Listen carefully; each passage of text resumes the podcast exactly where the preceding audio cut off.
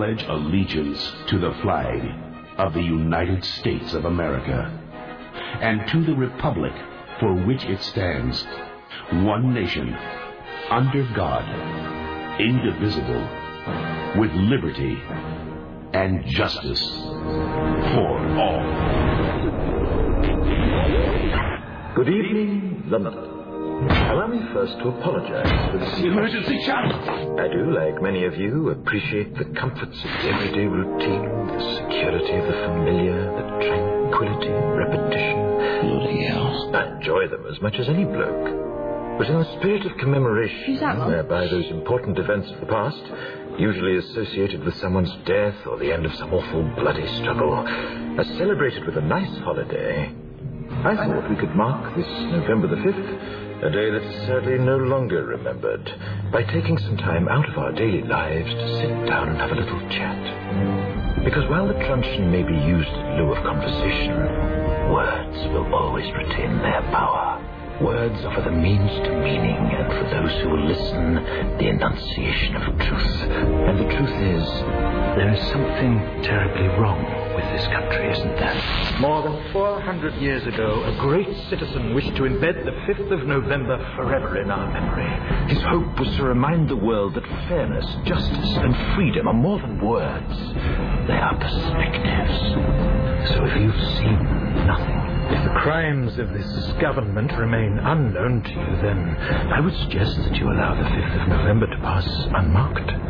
But if you see what I see, if you feel as I feel, and if you would seek as I seek, then I ask you to stand beside me one year from tonight, outside the gates of Parliament. And together we shall give them a 5th of November that shall never, ever be forgotten.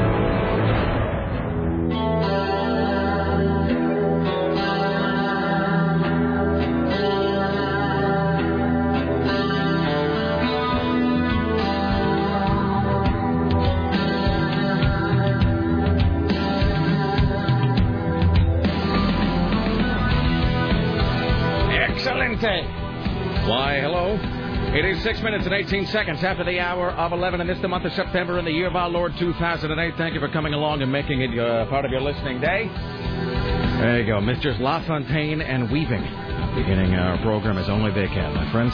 Live from the plushly appointed yet not overly ostentatious studios of AM 970, the talker. This, my friends, my chums, my amigos, my companions, my fellow travelers. This is the Rick Emerson radio program, an excursion into whimsy. It's uh, 503-733 through 970. 503-733-2970. Ladies, gents, friends, Romans, countrymen, germs, ladies, uh, girls, boys of all ages. It's 503-733 through 970. You want to be uh, part of the program today? You can also email if you like. It's rick at rickemerson.com. Rick at rickemerson.com. Sarah at 970.am. Tim at 970.am. Or Richie with a T at 970.am. Uh, Richie is standing by, ready, willing, and able to pass along your observations about the interesting, the groundbreaking, the tedious, the mundane, the absurd, the ridiculous, the pedantic, the willfully obtuse. Uh, whatever it is you have today. 503 733 2970. Uh, lots to get to here in a few minutes. We're going to talk to our good friend Dennis Miller. He's going to be performing this Friday and Saturday at Spirit Mountain Casino. Of course, his uh, program airs mornings until 10 right here on this very fine radio station. We'll talk to Dennis Miller in a few minutes. Coming up later on, seeing CNN radio correspondent Lisa Desjardins uh, will be joining us. Uh, CNN radio correspondent Steve Kastenbaum will be joining us as well. Uh, we'll talk to Oregonian TV critic and all-around lovable curmudgeon Peter Carlin later on. I think we're trying to rustle up Dorothy Carcasseri for the National Enquirer. Because I think the thing is we talk to... Hard to keep everything straight. I think the deal is we talk to Nina Parker every week, Dorothy Carcasseri every two weeks. But that didn't really work out because every week there's just been some huge ruckus. So, uh, and the ruckus continues unabated. I heard a ruckus.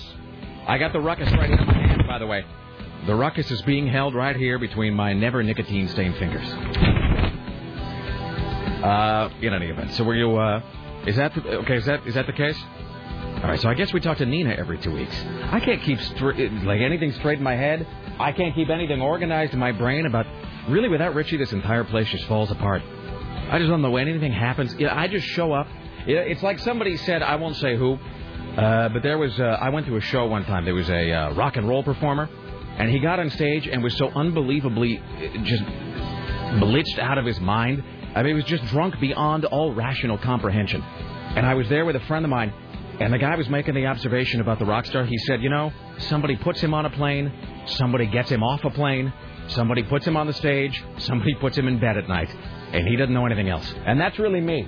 All I do is I show up and I just bump my gums for a few hours. Richie really does all the work here. So, uh, in any event, uh, we're going to talk to Dorothy Carcasseri, though, later on today. Uh, what else? We played uh, It's the Worst Song You've Ever Heard, uh, installment one the other day with Jesus is My Friend by Sunseed. Uh, today we'll try to get to It's the Worst Song You've Ever Heard, installment two. Let's see what else. It is High Concept Thursday. We'll get to that. I have a piece of fantastic political advice for Lisa Desjardins. And again, did I mention that I'm holding a ruckus in my hands right here? It's all very exciting. Uh, we'll get to that. Uh, plus a uh, Geek Watch coming up, uh, Bush Watch coming up, all of that. Uh, Tim Riley working on the following stories for your edification on this uh, Thursday. Carelessly discarded ashes following a company barbecue cause at Eastside warehouse fire that destroyed the business. Politicians will make fools of themselves today, make those 9 11 speeches. We'll try to avoid those. Senator Gordon Smith is accused of hiring illegal aliens. Train horns may be prohibited in the Pearl District. Train whores? Horns. Oh. No. Those are not being As long as whores are still available, Tim, I don't care. Especially if you work for one of these oil companies. Everybody's getting them. Man, I, I'm going to make that next time we have any sort of like a contract negotiation, I'm going to demand whores. You know what I mean? Mm-hmm. Whores and graft, and also the ability to punch one person a week without any sort of uh, reprimand or repercussion. Roaming pit bulls force a lockdown in Milwaukee schools. A fire shuts down the Channel. That's a tunnel running under the uh, English Channel. That's spooky. The shuttle's been scuttled? Yes. uh, Joe Biden admits Hillary Clinton would have been a better choice for vice president. Nope. We'll hear that too. And uh, Keith Ober did a masterful commentary. We'll have bits and pieces of that also. Fantastic. A California meat packing company fires 100 Muslims in a dispute over religion. All right, then. It's a good debate. Uh, good. Uh, it's a good day to be a news person. Oh, and Donald Rumsfeld speaks publicly. You know, I forgot Donald Rumsfeld even existed. Nobody really wants to hear from him, but he spoke anyway. You know, here's the weirdest thing about Donald. Well, there's many weird things about Donald Rumsfeld. First of all, is I can picture Donald Rumsfeld being a crossdresser with m- m- really limited effort. Maybe Uh, Richie knows it. you know, but doesn't Donald, doesn't Donald Rumsfeld kind of seem like his own sort of crotchety grandmother? I feel like I've seen him cross dressed. See, that's what I'm saying. He he almost seems like one of those, uh, like a sort of Mother Bates type, or maybe one of the Monty Python Pepper Pots. Is my observation. Also, I'm reading two books right now. I'm reading books in tandem. I'm reading uh, The Way to Win by uh, Mike Halperin from ABC News. Does that does it work? Uh, you know, it's fantastic. I have to. Tell, I'm not going to go on and on and on about it because we got the other fish to fry here. How But to I- win what? It's a, it's a it's a thing about the how to win in presidential politics and how the uh, the game of presidential politics has changed over the last decade with the emergence of the internet and the, the ascendance of right wing talk radio and so forth. It's, it's an exceptional book, and I actually because I'm a nerd, I was sending Lisa Desjardins an email about it last night, and I was telling her that it's got an unfortunate title. It's called The Way to Win: Capturing the White House in 2008, which is unfortunate because it's going to be instantly dead. Like in 60 days, it's, you know, is not going to be relevant anymore. So I already am suspecting that they'll just reissue it with a different title. Uh, it's that good. So uh, I'm just saying, maybe if you're at Powell's Books at Cedar Hills Crossing or you know wherever, uh, pick up The Way to Win by Mike Halperin. It's really uh, one of the best books about American politics that I've read in some time. But I am simultaneously or concurrently reading this book called 38, uh, 31 Days, which is about the first month in office of Gerald Ford after he took over for Richard Nixon, who was sort of burned out of American office like a tick from the skin. And they were talking about Donald Rumsfeld and how Rumsfeld was sort of on the periphery at that point, but that I guess he was much more he didn't seem quite as overtly crazy and brutal as he does today. You know, where he's always threatening to beat people with shovels and whatnot. Anyway, so uh, all right, we'll talk about that later on. Uh, Sarah Dillon joining us today, as always. Hello, how are you? Hi, I'm doing well. I had a long day yesterday, but I'm doing well today. All right. I got licensed to, um, I got my service permit, my OLCC license yesterday. Can I just say for just a moment there, it sounded like you were going to say I got lice. Oh no. That's what I thought. No, I have I a got long lice day. I got license. licensed. No, because you know, the, with the glamour of radio doesn't, you know, quite support, you know, wages to be able to live on. The glamour of alcohol will. so I am going to be a bar back at one of my uh, favorite bars. So. What is a bar back? You It's- help the bartender. Yeah, help the I've bartender. Wait, why do you know that? I've been a bar back. Uh, this is a whole slice of life I don't know anything about. Let's take one thing at a time. First of all, so you passed. Well, you have to get a license to do what? You have to get it. Um, the OLCC requires you to have a service um, a service license, like you, so you are licensed to serve Right. um, liquor and like handle work in the establishment. Blah. Right. So I did that yesterday. So now I am free to clean ashtrays and bathrooms and. Good all for you. Sarah. I'm I'm really excited. I've never worked in a bar before, so You should let WSU know about that. I'm sure they'll be really proud of you. Hey, I've always it's always kind of been a curiosity of mine, so I'm really excited. It's one of the rites of passage of the radio business. Exactly. So Tim and I and Tim and I will be able to swap stories, and Rick, you'll be left in the cold. What is the difference out on the periphery, as I always am? What is the difference between being a bartender and being a bar back? A bartender is the one who's serving. A bar back is like the one who keeps everything You, stocked and you drag all the beer out and make sure everything is full. Because if you run out of alcohol, oh, Doesn't uh, bar back sounds uncomfortably close to some sort of crude sexual descriptor? I know, but it's not the same thing. It's like the right hand man to the bartender, like making sure that they have everything that they need in order to keep it. Because plus, this place I'm working at only has, it gets pretty busy, and they only have one bartender on staff, which means I'm going to be running like a crazy person. By the way, we're going to speak to Dennis Miller in like uh, a second and a half, but let me just say so far, in today's program, kids, the headline is Sarah Dillon goes bar back. Ah! Thanks. Right there. There you go. It's It's uh, good that you respect me so much. it's what I do. It's You, you can't knock a girl if we're trying to make a living. No, no, no, not at all, Tim. baby got to do what baby got to do. Uh, it's 503 7 Sarah I got to eat. It's 503 733 2970. 503 733 2970. All right, coming up Friday night, Saturday night, Spirit Mountain Casino, Dennis Miller uh, performing live. Tickets on sale right now. StarTicketsPlus.com or call Star Tickets Plus at 1 800 585 3737. Let's now welcome to the Rick Emerson radio program, ladies and gentlemen, the one and only Dennis Miller. Hello, sir. What's up, teenagers? Joe Biden is a VP back. He actually just sets it up for Hillary, and uh, How is how is your life going, my friend? How are things? How is the existence of Dennis Miller going in every conceivable way?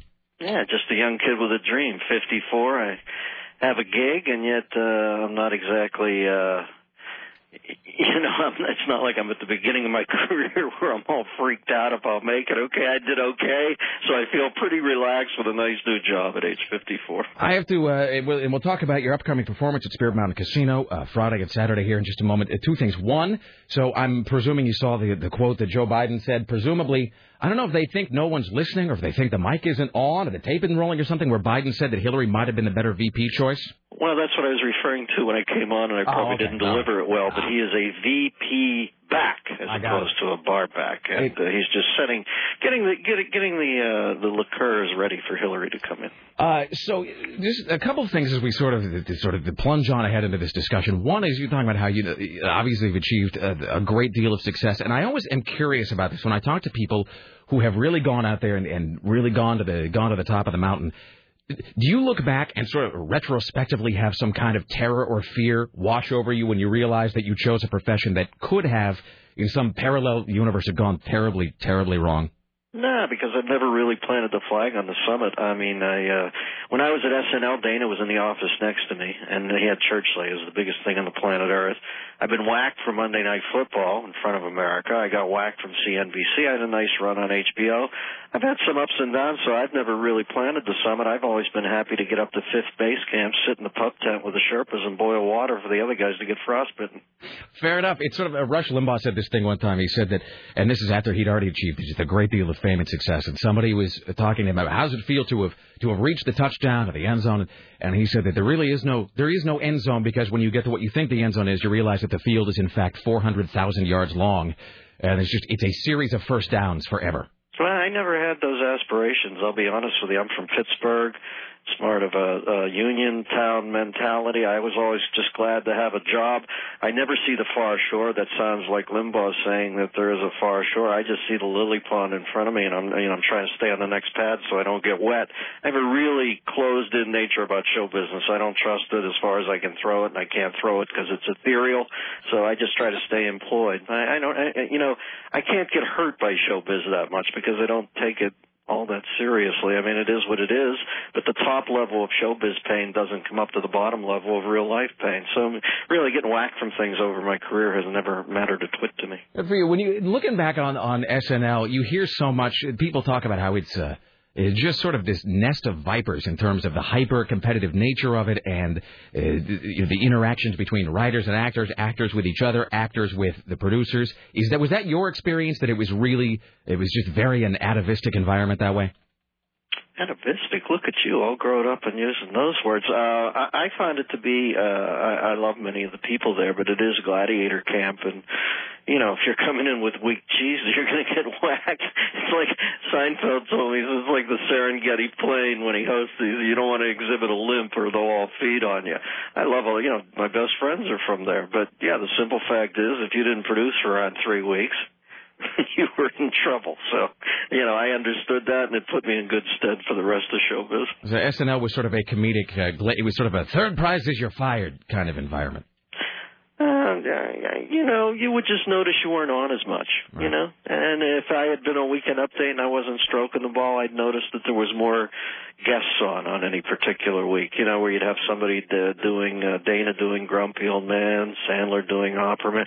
You know, it's that sort of thing. It, it, it's not. Lorne doesn't like confrontations. It's not like you're summoned in and dispatched, but you'll notice that your time starts to ebb a little, and that'll get you motivated. In terms of the, we're talking to Dennis Miller. He's going to be at Spirit Mountain Casino uh, Friday night, Saturday night.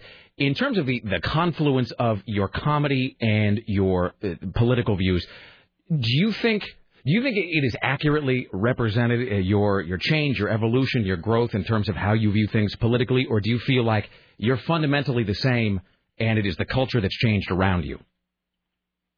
Um, I think I've changed a little. After 9/11, I want to preemptively kill the bad guys, or I want our guys to do it. And I, that, that that seems common sense to me. I, you know, I'll be honest. I'm surprised the whole country isn't on that side of it. I look at radical Islamic fundamentalism, strapping bombs on their kids. They look like the maddest of hatters to me. And the fact that seven years down the road from 9/11, we still have a guy running for the presidency who feels he can go in and talk to a guy like Ahmadinejad and somehow convince him in a in a mere one or two hour meeting that his goal in life should not be to usher in a new caliphate and destroy the nation of Israel. I don't know. The guy's evidently a little full of himself if he feels he can take that meeting and convince this guy to change his entire way of life. To me, if Barack Obama takes a meeting with Ahmadinejad, I want him to go into the bathroom like Michael Corleone, bring the gun back out and plug him and Sterling Hayden in the head. So you know, and let me just say that you know, uh, just in your bones, I can tell you know that the, the the way to the heart of any American male is to tie it all up with the Godfather reference. So I have to. So well done on that. Thank you, my friend. From a from a comedic point of view, Let everybody see the cake before you slice it. which uh, from a from the point of view of a guy who makes his living as a wordsmith and comedian, who offers the most comedic potential for you uh, this general election, the Democratic side or the Republican side? Well, I would have to say Barack Obama's turning into an interesting quandary, isn't he? I thought everybody thought he was locked on and very uh, smooth, but he's starting to gack it a little on a regular basis. Uh, the only reason I don't believe he intended the comment about Sarah Palin, the pig in the lipstick, is because I know I saw him over the weekend on Stephanopoulos, and he said he's Muslim, and he wouldn't make jokes about pigs like that. So that's two. I, uh, obviously, I kid, but that is two big gacks in the space of a week, and I'm telling you if anybody any, anybody is kidding themselves if they don't think if McCain did that, they would be all over him with Alzheimer's stuff. I mean, they just would. They talk about dementia, early onslaught. In the space of a week, to say my Muslim faith and have George Stephanopoulos have to say, you mean your Christian faith, and then ten days after a woman co-ops a phrase for better or for worse, lipstick, uh, to to to let that come out in public. Do I think he thinks she's a pig? No, but do I think she's deep inside his melon? Yeah, I do. I would say that now that's uh, I would say that she's uh, that she's played the mental game uh, pretty well thus far. Uh, Dennis Miller going to be Friday night, Saturday night, Spirit Mountain Casino. As we wrap this up, I have uh, two small queries for you. One is, and, and and if this is true, I'm so deeply and completely jealous. Is it true that you in fact are able to do your radio program uh, from your kitchen and occasionally in your bathrobe? Uh, I do it every morning in my my boxer shorts Oh. and a t-shirt and a bathrobe. Yes, in my house. Dude, that's the best thing I've ever heard in my life. Yeah, it's very. uh That's what I love about the job, my friend. Hey, You know, some guys want to grow up, see their face on a stamp or something. I want to grow up, be able to do uh, my job in the, the wife no, beater no, and bunny it's a, slippers. It's a social network for the agoraphobic. I'm, I'm actually able to stay in and talk to people. I'm going to steal that phrase from you just so you know. And finally, uh, you're going to be at Spirit Mountain Casino Friday night, Saturday night. Uh, do you gamble? Do you game? And if so, uh, what is your uh, what is your gambling game of choice, sir? No, I used to. I remember I used to work with a guy who's well known. I won't use his name, but I remember watching him drop ten, ten hands, five k apiece. He won like two, but ten out of twelve hands.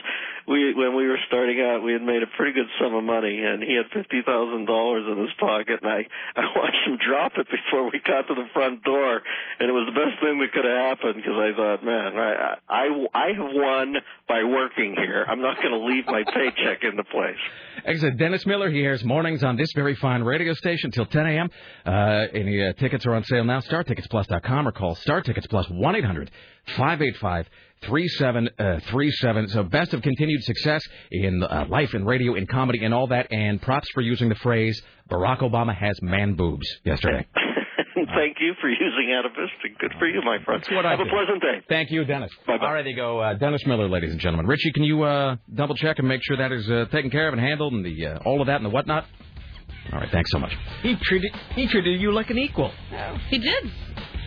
A little thing I called. might not always agree with him, but I like listening to him. He's a funny guy. Mhm. And, He and I'm really is. envious that he can do a show in his slippers and not leave his house. Okay, but can I tell you that phrase he just used? Social network for the agoraphobic? That's the best thing I've ever heard in my life. And it's, I I've never heard it described so perfectly and succinctly. Because that's what it is. Because, I mean, we're. Because we've talked about this a lot that I'm either an introverted extrovert or an extroverted introvert, one of the two, which I think goes for a lot of us here, Yes. him especially. Oh, I'm nuts. You know, Don Geronimo used to talk about that all the time about how you know you turn the mic off and he just sort of he becomes that WB frog where he just you know, and then the mic goes back on and he la la la la la la la. That's what my friends would understand about you. They're like, why doesn't Rick want to come out and have a drink with us? I'm like, you Rick hates people and gatherings and things and the public. Eh, a social network for agoraphobics. I mean, that's right there. I mean, that's really that's why he does what he does. It's the gold, is what that is. All right. Um, Jesus. All right. So we probably don't. Let me just. Uh, well, speaking of social network and agoraphobics and mental breakdowns, so I would I would talk about my shrink appointment last night, but there wouldn't really wasn't anything interesting, except that I got there. So I go and you know, and of course, the whole thing with the shrink is you want to be honest, while at the same time not looking quite as crazy as you are. Like you want to let the shrink see about 75% of your crazy at any given time, uh, it, it- and that's because because otherwise they you know they get the guy with the net or whatever, uh, and you're always you know it's like at the priest. It's sort of the opposite of the priest. When you go to confess to the priest, you would you'd go, you'd cop to like 25% of what you did, and then you would hide all the really bad stuff. You just go, I was disrespectful to my mother. And with the shrink, it's the opposite. Where you sort of you cop to almost everything except that well occasionally I wonder how many co-eds I can fit in the trunk of my car with the aid of a chainsaw. Wait, what? Look over there. You know, and you don't want to say that, so you kind of pull back on that kind of stuff. But so I show I got there late to begin with because traffic was bad, and then you're sitting there looking at your watch, realizing you're paying for something that you're not receiving because you know you're supposed to be there at six and it's like six ten. Then I get in there and I realize I'm a little low on caffeine.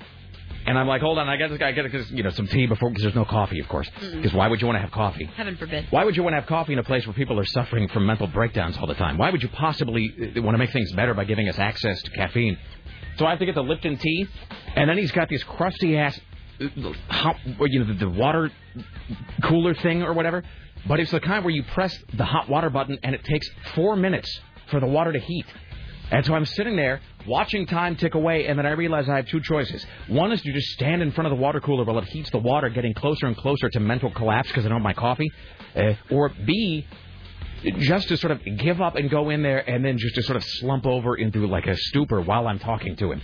Anyway, this is the whole thing. So I went to the, that was the highlight of my my shrink appointment is that he saw me have some sort of a collapse over the fact that I couldn't get any caffeine.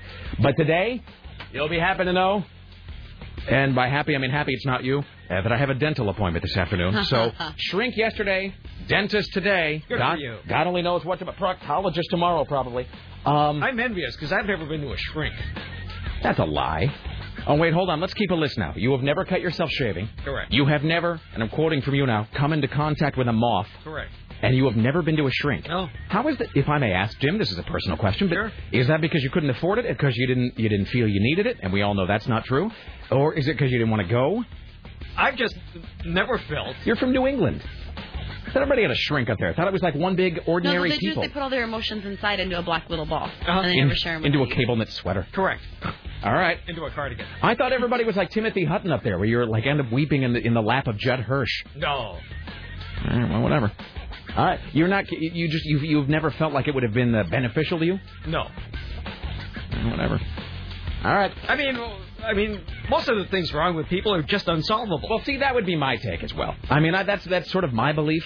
Uh, so I guess I can't really disagree with you too much. That I think that I think that things are what they are, and personalities, just like politics, are really never going to be fixed. Uh, that being said, the insurance is paying for it, so what do I care? Um, Well, that is the best part. yeah, I mean, really.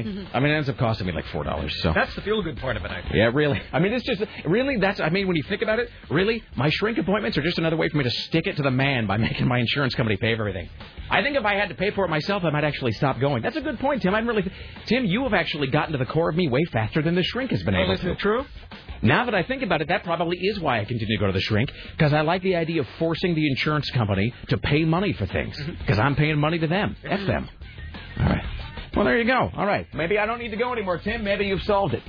Uh, all right. Anyway, so dental appointment uh, tonight. Not at the crazy, not at the crazy Asian dentist though. I'm going to uh, Not the one in the strip mall. the one that you know. Oh, they, I see a whole lot of blood. Uh, you bite down on rag. I'm not going to that guy. Um, I have this Sarah Palin scoop. Should I just read a couple teaser sentences here and then we should break maybe? Yes, because this is teasing time. It is true. Uh, we have this now from our good friends at the National Enquirer, and as we always say, they are the least sued paper in America. That is a checkable fact. And when the Enquirer says something is true, friends and neighbors, it's true. The National Enquirer, and by the way, uh, David Perel from the Enquirer was on Lycus yesterday with this, so it's not like I'm the first person to get the scoop. The Enquirer has learned exclusively that Sarah Palin's oldest son, Track, he the guy that's going off to uh, on today, 9/11? Is he the guy who's joining the military today or going off to war today? Oh, yeah, 9-11 is the day that he joins. Yes. The National Enquirer has learned exclusively that Sarah Palin's oldest son, Track, was addicted to OxyContin for two years. The past two years, by the way, which means up till very recently. Snorting it, eating it, smoking it, and even, wait for it, injecting it. As Track heads to Iraq as part of the U.S. Armed Forces, Sarah and her husband, Todd, were powerless to stop his wild antics. The Enquirer also has details about Track's use of other drugs, including cocaine. tonight. So there you go. Uh, by the way, Is he gone now, or are they just keeping him in hiding? and well, he's. I think he's joined today. I think today is when he uh, joins the military. I'm sure it's a coincidence that it's today. Uh, today is the day that he begins serving his country, uh, where presumably he will not be able to continue his two-year addiction to OxyContin. So there you go. By the way, as Lycus noted yesterday, and I will simply make this one small observation lest lest the drumbeat of "Leave her family alone" begins again. Uh, this is the past two years, and presumably based on this article, they were aware of it. Because not like they learned about it when the Enquirer reported it. I mean, you would imagine the family knew about that, which means that as the chief law enforcement agent in her state, uh, Sarah Palin uh, did not, in fact, enforce the laws as they applied to her own family. So, you know, that's just an FYI. We'll have more on that later. I never like how someone shoves their family in your face and all of a sudden it's like, don't talk about him, but look at him Seriously. and hear everything I have to say, but don't talk about him. All right, we'll take a break. Back after this, Lisa Desjardins, Steve Kastenbaum. Later on, Peter Carlin, Top 5, High Concept Thursday. More. Stay there. Why, hello, it's the Rick Emerson radio program. It's 503-733-2970. This email says, Rick, let me get this straight. You were stressed and angry in traffic while trying to get to your shrink appointment on time, and then you had some anxiety breakdown while waiting for a cup of tea, all because, quote, you realized you were paying for something you're not actually receiving, yet your insurance covers it, so all you're paying is $4 an hour. Maybe it is a good thing you're seeing a professional. You have real problems. I'm like, well, I suppose that's true. I guess maybe the more effective way to stick it to the insurance company would be to book the appointments and then not go and then have the insurance company pay anyway. That's like sticking it to the man three different ways. All right, I'll take it under advisement, sir. Let's welcome now to the Rick Emerson Show. From the Hill, uh, CNN radio correspondent to the stars, Lisa Desjardins. Hello there. Hey there, how are you doing? I am fantastic. How's life? How are things? Th- things are things are good. Things are groovy. I can't complain. Are they in fact groovy? They are in fact groovy. You know, tomorrow, uh, if, if, sh- should you guys want, I'm working on a story that we may talk about tomorrow, and I can also tell you about uh, the the craziness of of uh, it's it's good. It's good as a journalist, but trying to get this story. Uh, approved by the CNN legal team and also the CNN standards and practices team has been pretty hilarious. I like what I'm hearing. Yeah, so I mean, and it's re- it's really I don't think there's a ton of cause for it, but it's it's just been a while, you know, because we're in radio, we're not we're not a part of the big system, so we just have not been able to navigate the C- big CNN channels on this story. So uh, hilarity tomorrow, I think. Let me just say three quick things. One, uh, I mean, I'm not saying that CNN is better or worse or different or whatever, but I got to tell you, as, uh, as somebody who works for the Columbia Broadcasting System, Yes. uh, I know from paperwork. CBS has never met a piece of paperwork that they did not like in triplicate, filed in nine different places, and then, as Douglas Adams would say, buried in soft peat moss for three years before finally being submitted to the appropriate filing authority. Yes, precisely. And I think you know, and the truth is, once we found the right people, uh, you know, the legal guys, it, it's just it's just bizarre because we there. I think there are four lawyers that work full time for CNN. There may be more, and at different times we've been told that each of the four is in charge of radio, almost as if like not it. Yeah, so well, One of those has been going on. Well, that actually uh, that actually leads me to my second point, which is that uh, our good friend Aaron Duran, uh, who uh, you met at the Rick Emerson roast back in May, he actually was in Atlanta for Dragon Con 2008, which Oh, is like yes. a you know, like a big nerd fest. And as part of it, he went to tour the CNN you know center in Atlanta because why not? And be a big Right. fan and hey hey. And so they're giving him the tour of the CNN center, and they pass by some I don't know br- broom closet or something, and he says, "What's that?" And they go, "Oh, that's CNN radio. We don't need to see that." And they walk and literally, he actually said, "Well, no, no, no, no. I'm a, I, I- you know, I'm a big fan of CNN radio, and in fact, I actually kind of work with one of the affiliates, so I'd love to." And they're like, "No, no, no, that's fine. We're gonna move on." Oh no. They're like, they wouldn't. Even, he, he requested three times to see it, and they wouldn't let him. They just say it's pointless. We got to see the commissary. Oh no, that's Yeah. terrible. Well, you know, he would have had to put on the, uh, you know, biohazard suit, I guess, and all that. Um, okay, so Yeah. we'll talk about uh, uh, news and happenings and whatnot, and then don't let me forget though, as we sort of wrap this whole thing up. Uh, yesterday, I gave you the great suggestion for the Sarah Palin doll, where you pull the string and it says, you know, it, it says something like uh, "cut funding for teen mothers," and then you pull it again and it just uh, it speaks gibberish. So I got another one of those today. Oh. another great idea, Oh, okay. and I hope that there's some operative listening, because otherwise these ideas are just falling on deaf ears. Uh, You know, if I if only I had a speaker that could broadcast down to the to like outside the Senate chamber, which isn't that far away. Well, you're people who knows people. Uh, you know, I'll, I'll see what I can do. You know, yeah, I don't I don't know anybody. But doesn't it seem like there ought to be? uh, I mean, is there some sort of? I ask you, knowing that you don't know the answer. Seems like there ought to be some sort of 800 number or some sort of. Uh, you know, like one of the. Do you have an idea? Do you have an idea for invention you'd like to package and submit to industry? One of those 800 numbers you hear on talk radio. I wish that either party would just put up an 800 and go, look, do you have an idea for a great smear campaign? Call this number because man, I'd be calling that number every five minutes. Geez, and uh, this is this is the ultimate political catch twenty two. You've got a great idea for getting ideas, but there's it, it, that doesn't exist, so That's you can't actually get it out. Yeah. All right. Uh, well, speaking of uh, smear and whatever, uh, so I don't understand the story about. Please to explain now. I'm just going to read this off the page. Okay. Key government officials doing business with the energy industry had sex with, used illegal drugs with, and accepted gifts from representatives of oil and gas companies they were supposed to be signing contracts with. So And so, what's there not to understand there? I guess I guess my thing is when you say key government officials, uh, Right. is that like elected officials, is that appointed officials? And when you say having sex with folks from oil companies, is that like some girl in the front office, or is that like uh, the guy who chairs the Exxon? Well, we're still putting together exactly who was involved here, but we know that this report coming is essentially an, an auditor's report, an auditor from the Department of the Interior, uh, says that there were 19 people um, from the department's Denver staff, and they're called oil marketers. But, but these are guys, part of their job, they, they all have different jobs, obviously, but big part of their job is dealing with um, who gets offshore drilling leases, who gets royalties, how those royalties get to them, um, dealing with the U.S. laws on those royalties, which uh, which have been pretty controversial in the last few years. And these are the guys that really kind of control part of the spigot for you know who gets money and who gets leases uh, for offshore drilling. And this report says that 19 of those people uh, got gifts and gratuities from a whole bunch of companies: Chevron, Shell, Hess. Um, all of them, and then you know the report goes on to say uh, employees frequently consumed alcohol, had used cocaine and marijuana, and had sexual relationships with oil and natural gas company representatives who uh, referred to some of those government workers as the uh, as like the MMS chicks, which is kind of a which is a reference to the their their department, the MMS. Oh, I was going to try to come up with some sort of. I was going to sort of Yeah, but I retcon that crudity. I think I think it's it's it's it's there for the taking. MMS stands for Minerals Management Service, a classic government acronym. Right. Uh, but you know the MMS chicks.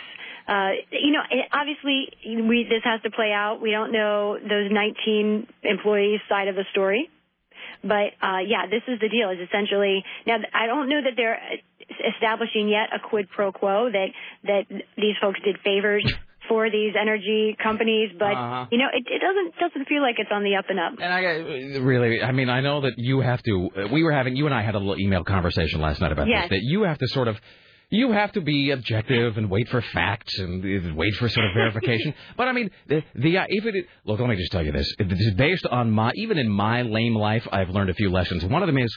No one gives you cocaine just because they're a good person. No one says, "Hey, I've got all this cocaine. I uh, more than I could possibly snort. I uh, maybe I'll maybe I'll give some to somebody else." Uh, There is always a, uh, a quid pro quo to that. So you know, and someday when I am uh, the irremovable, unimpeachable dictator of this uh, country of ours, I'm just going to have a department of graft. I mean, it's just got to be the bribes have just got to be regulated. You know what I mean? Well, you know, uh, some countries uh, kind of you would say have that. I suppose. but I mean, it's not it's not really called that, but everyone kind of know, knows what it is. I, I don't know if that works if that works so much better, but it's it's a thought. Uh, this is the last time I will ever mention You guys have you. that crazy mail-in primary. Maybe you guys could just do that in, in Oregon. You know, where we're leading the uh, nation in uh, in reform here is what we're doing. We are on the bleeding edge, as they say. Yes. Uh, the this is the last time I will ever mention this book, uh, The Way to Win by Mark Halperin.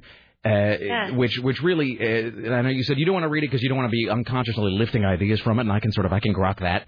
But, nice, very nice reference. but for you know anybody who really views politics through yeah. the same jaundiced prism uh, that we do, it's a great book to read, and it talks about this sort of freak show element of politics and how they've changed over the last 15 years because of the rise of so-called new media, the loss of civility, the hyperpolarization of the electorate, uh, the, the the the end of the Cold War, which sort of gave us a lot of free energy and hate to be using on other people like Bill Clinton.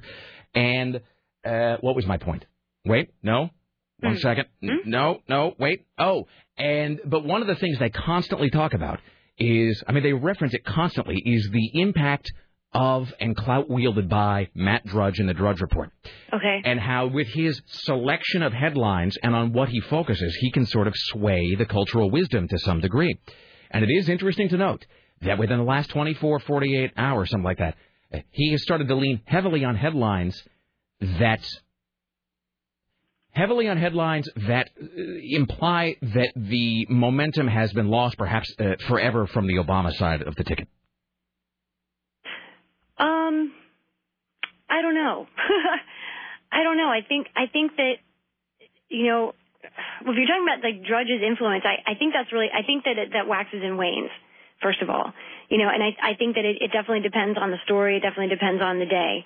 And and that is definitely an area outside of my expertise. I don't I don't Well, know. And I and I and I guess I apologize for not framing the question more specifically. I guess my my question to you is, as someone who is in Washington, is sort of uh, is down there, you know, sort of on the street, hearing the whisper stream, as they say. Is it your journalistic assessment that the wave does come and go, and that right now the wave is against Obama? Uh, it do, it does feel that way. I think I think that's right. As as far, but but I but you know this goes back to my whole theory, my kind of political convergence theory that that it voters are moving toward the middle, and that the minute someone gets up, they kind of move the other way. So I I think it's possible that all this momentum shifting toward McCain in you know a month and a half could shift back to Obama. Like, could be like, hey, they really beat up on Obama. Hey, he's he really is an underdog. Hey, you know, maybe we should give him a look. I think that voters kind of are are second guessing everything, and I, I think that this moment for McCain could kind of spin around for Obama. I'm I'm not sure. I mean, that's if my if my theory is correct, but but right. I think it's possible. As we sort of wrap this up, I'm going to uh, give you this is today's fantastic idea that uh, an operative from a political party should use and probably won't. Excellent. I, I can't take full credit for this one, by the way. Usually these things come fully formed out of my head. The germ of this was something that I heard a guy, a caller, say on the Tom Leykis show yesterday afternoon, uh, and a caller just made a comment in passing uh, that struck me as pretty great. So I've taken it and I've sort of expanded upon it. So I've forgotten his name. So you uh, unknown anonymous caller to the Tom Leykis show. This sort of originated with something you said. Somebody really needs to start, and I know the Democratic Party can't do these things officially. Somebody needs to start rolling out uh, the following phrase, something to the effect of: If Sarah Palin runs the country like her family, 18% of us will be pregnant, 18% of us will be hooked on OxyContin, and 18% of us will be under federal investigation. there you go. I know that you can't uh, remark upon that except for your polite chuckle, which you gave me, and I thank you for that. Nice, So, yes. All right. Lisa Desjardins, as always, are you on tomorrow? Um, I am on tomorrow, and you know, I'm checking. I've got to check my live file here.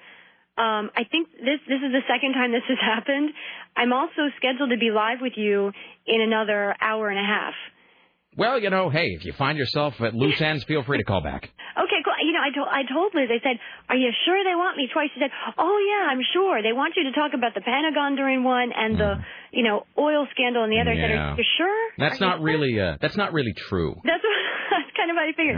So uh, Liz is a sweet girl. she's really sweet, and she definitely she's one of those. She kind of completely got thrown into the deep end of the pool. Hey, we got to we're going to deal with the hurricane and elections, Liz. Uh, there's the phone. There's the computer. Go. Now you have carte blanche. You call us. You call us whenever you like. Okay, I may do. All right. Thank you, Lisa. Okay, all There right. go. Lisa Desjardins, ladies and gentlemen. Fantastic.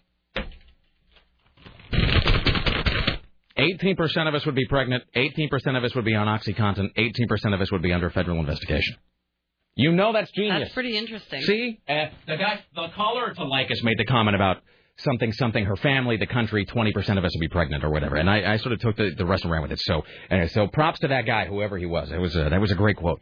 All right, it's 503 733 2970. Let's take a moment now to talk to CNN radio correspondent Steve Kastenbaum. Hello, Steve Kastenbaum. Um, so, I, I did want to talk about this today and, and touch on it a, a bit, and I know it's um, probably a, a busy day for you and a stressful day for you, uh, but I wanted to ask you uh, a couple things, uh, which is that.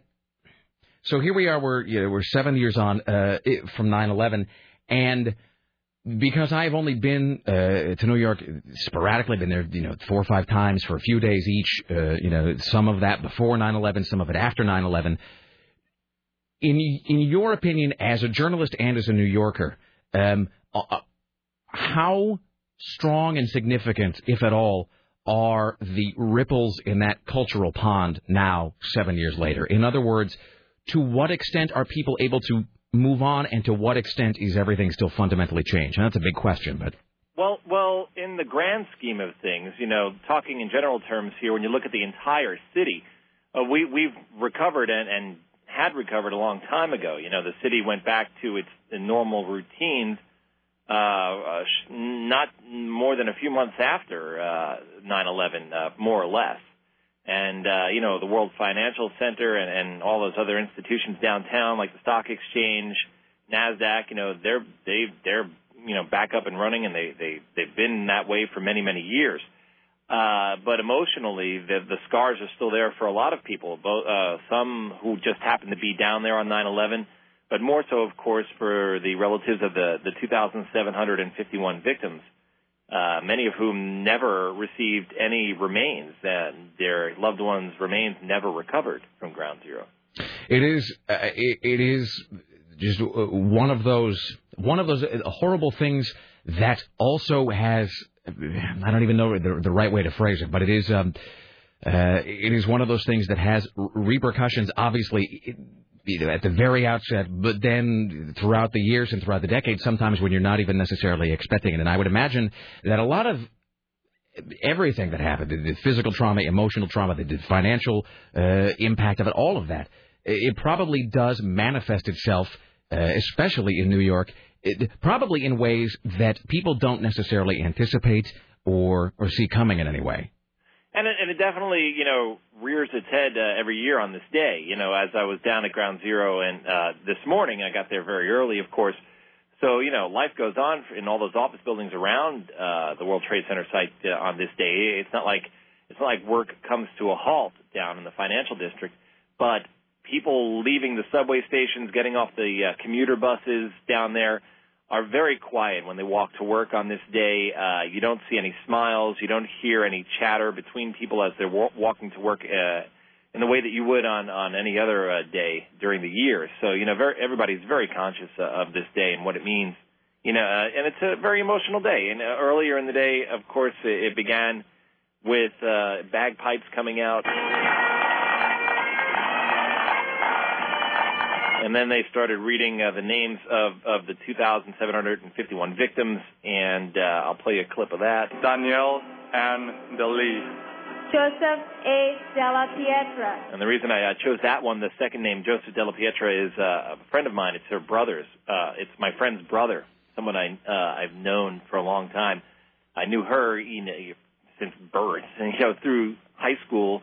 And her brother passed away on 9/11, and you know things like that. You know there are lots of people who weren't directly connected to uh, what happened as far as the, the tragedy is concerned, yet they know somebody who was. Well, I, uh, I speak for everybody uh, here on the show and in the audience, and I say that uh, our thoughts are with you uh, today.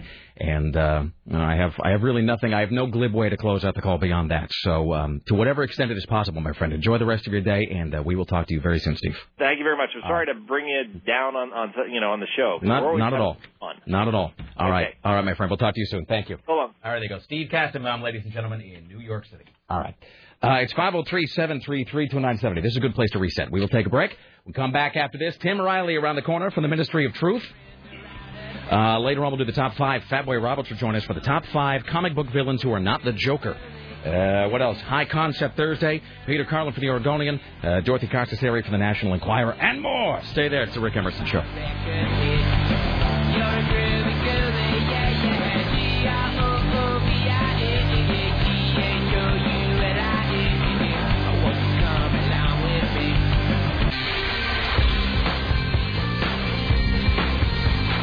Why, hello, it's the Rick Emerson radio program.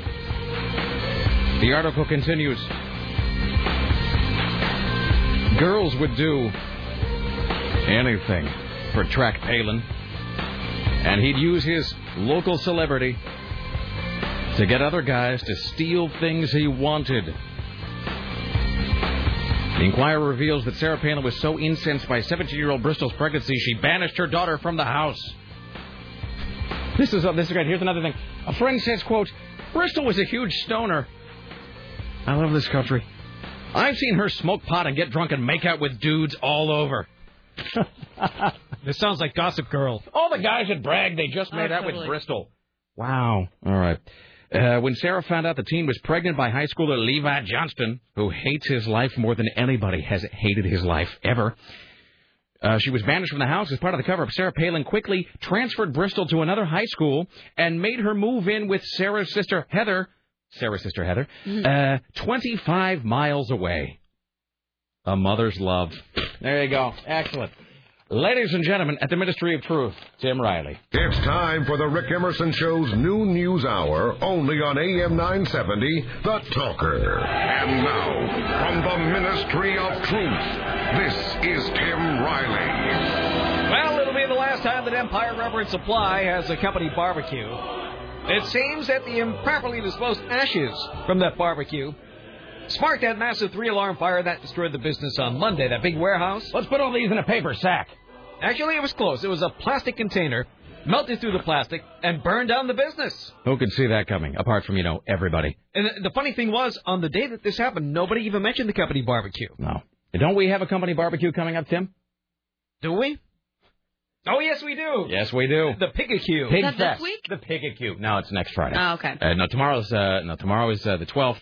Uh, next Friday is the 19th. So it is uh, one week from tomorrow. The uh, CBS Radio Pig Fest will be happening. So let's all remember to do. You know, here's the thing though. As much as we as much as we like to poke fun, I have no doubt the engineers will do this properly. You know, radio engineers know how to do stuff. Mhm. They know how to do things and, and execute them flawlessly. And, and they know not to put. I don't mean to. I don't mean to be prodding the company more after they've already suffered a substantial loss of, you know, a whole building. But I think the engineers here know not to put ashes in a plastic sack. I mean, just call it a hunch. Well, hopefully they're not fired. Uh, well, Lemon Week is. Uh, Did you say hopefully they're not fired? Yes. Too late. Lemon Week says. Fire! Fired! Fired. Whatever, whatever. Let's move on. There are a whole bunch of illegal aliens working at Gordon Smith's business. That, according to Willamette Week. Uh, the company's called Weston Frozen Foods, and it's in Eastern Oregon.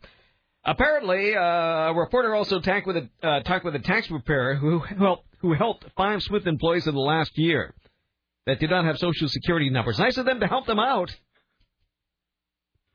So I guess the tax preparer. Well, never mind. Right. Not that we should be surprised. I, I'm surprised by almost nothing at this point.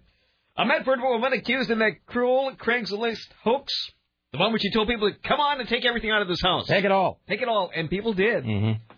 Uh, she admitted to all the charges, so they dropped charges against her husband. Amber Herbert is uh, 28, charged with uh, conspiracy to commit burglary, conspiracy to commit a computer crime, and a phony ad in Craigslist.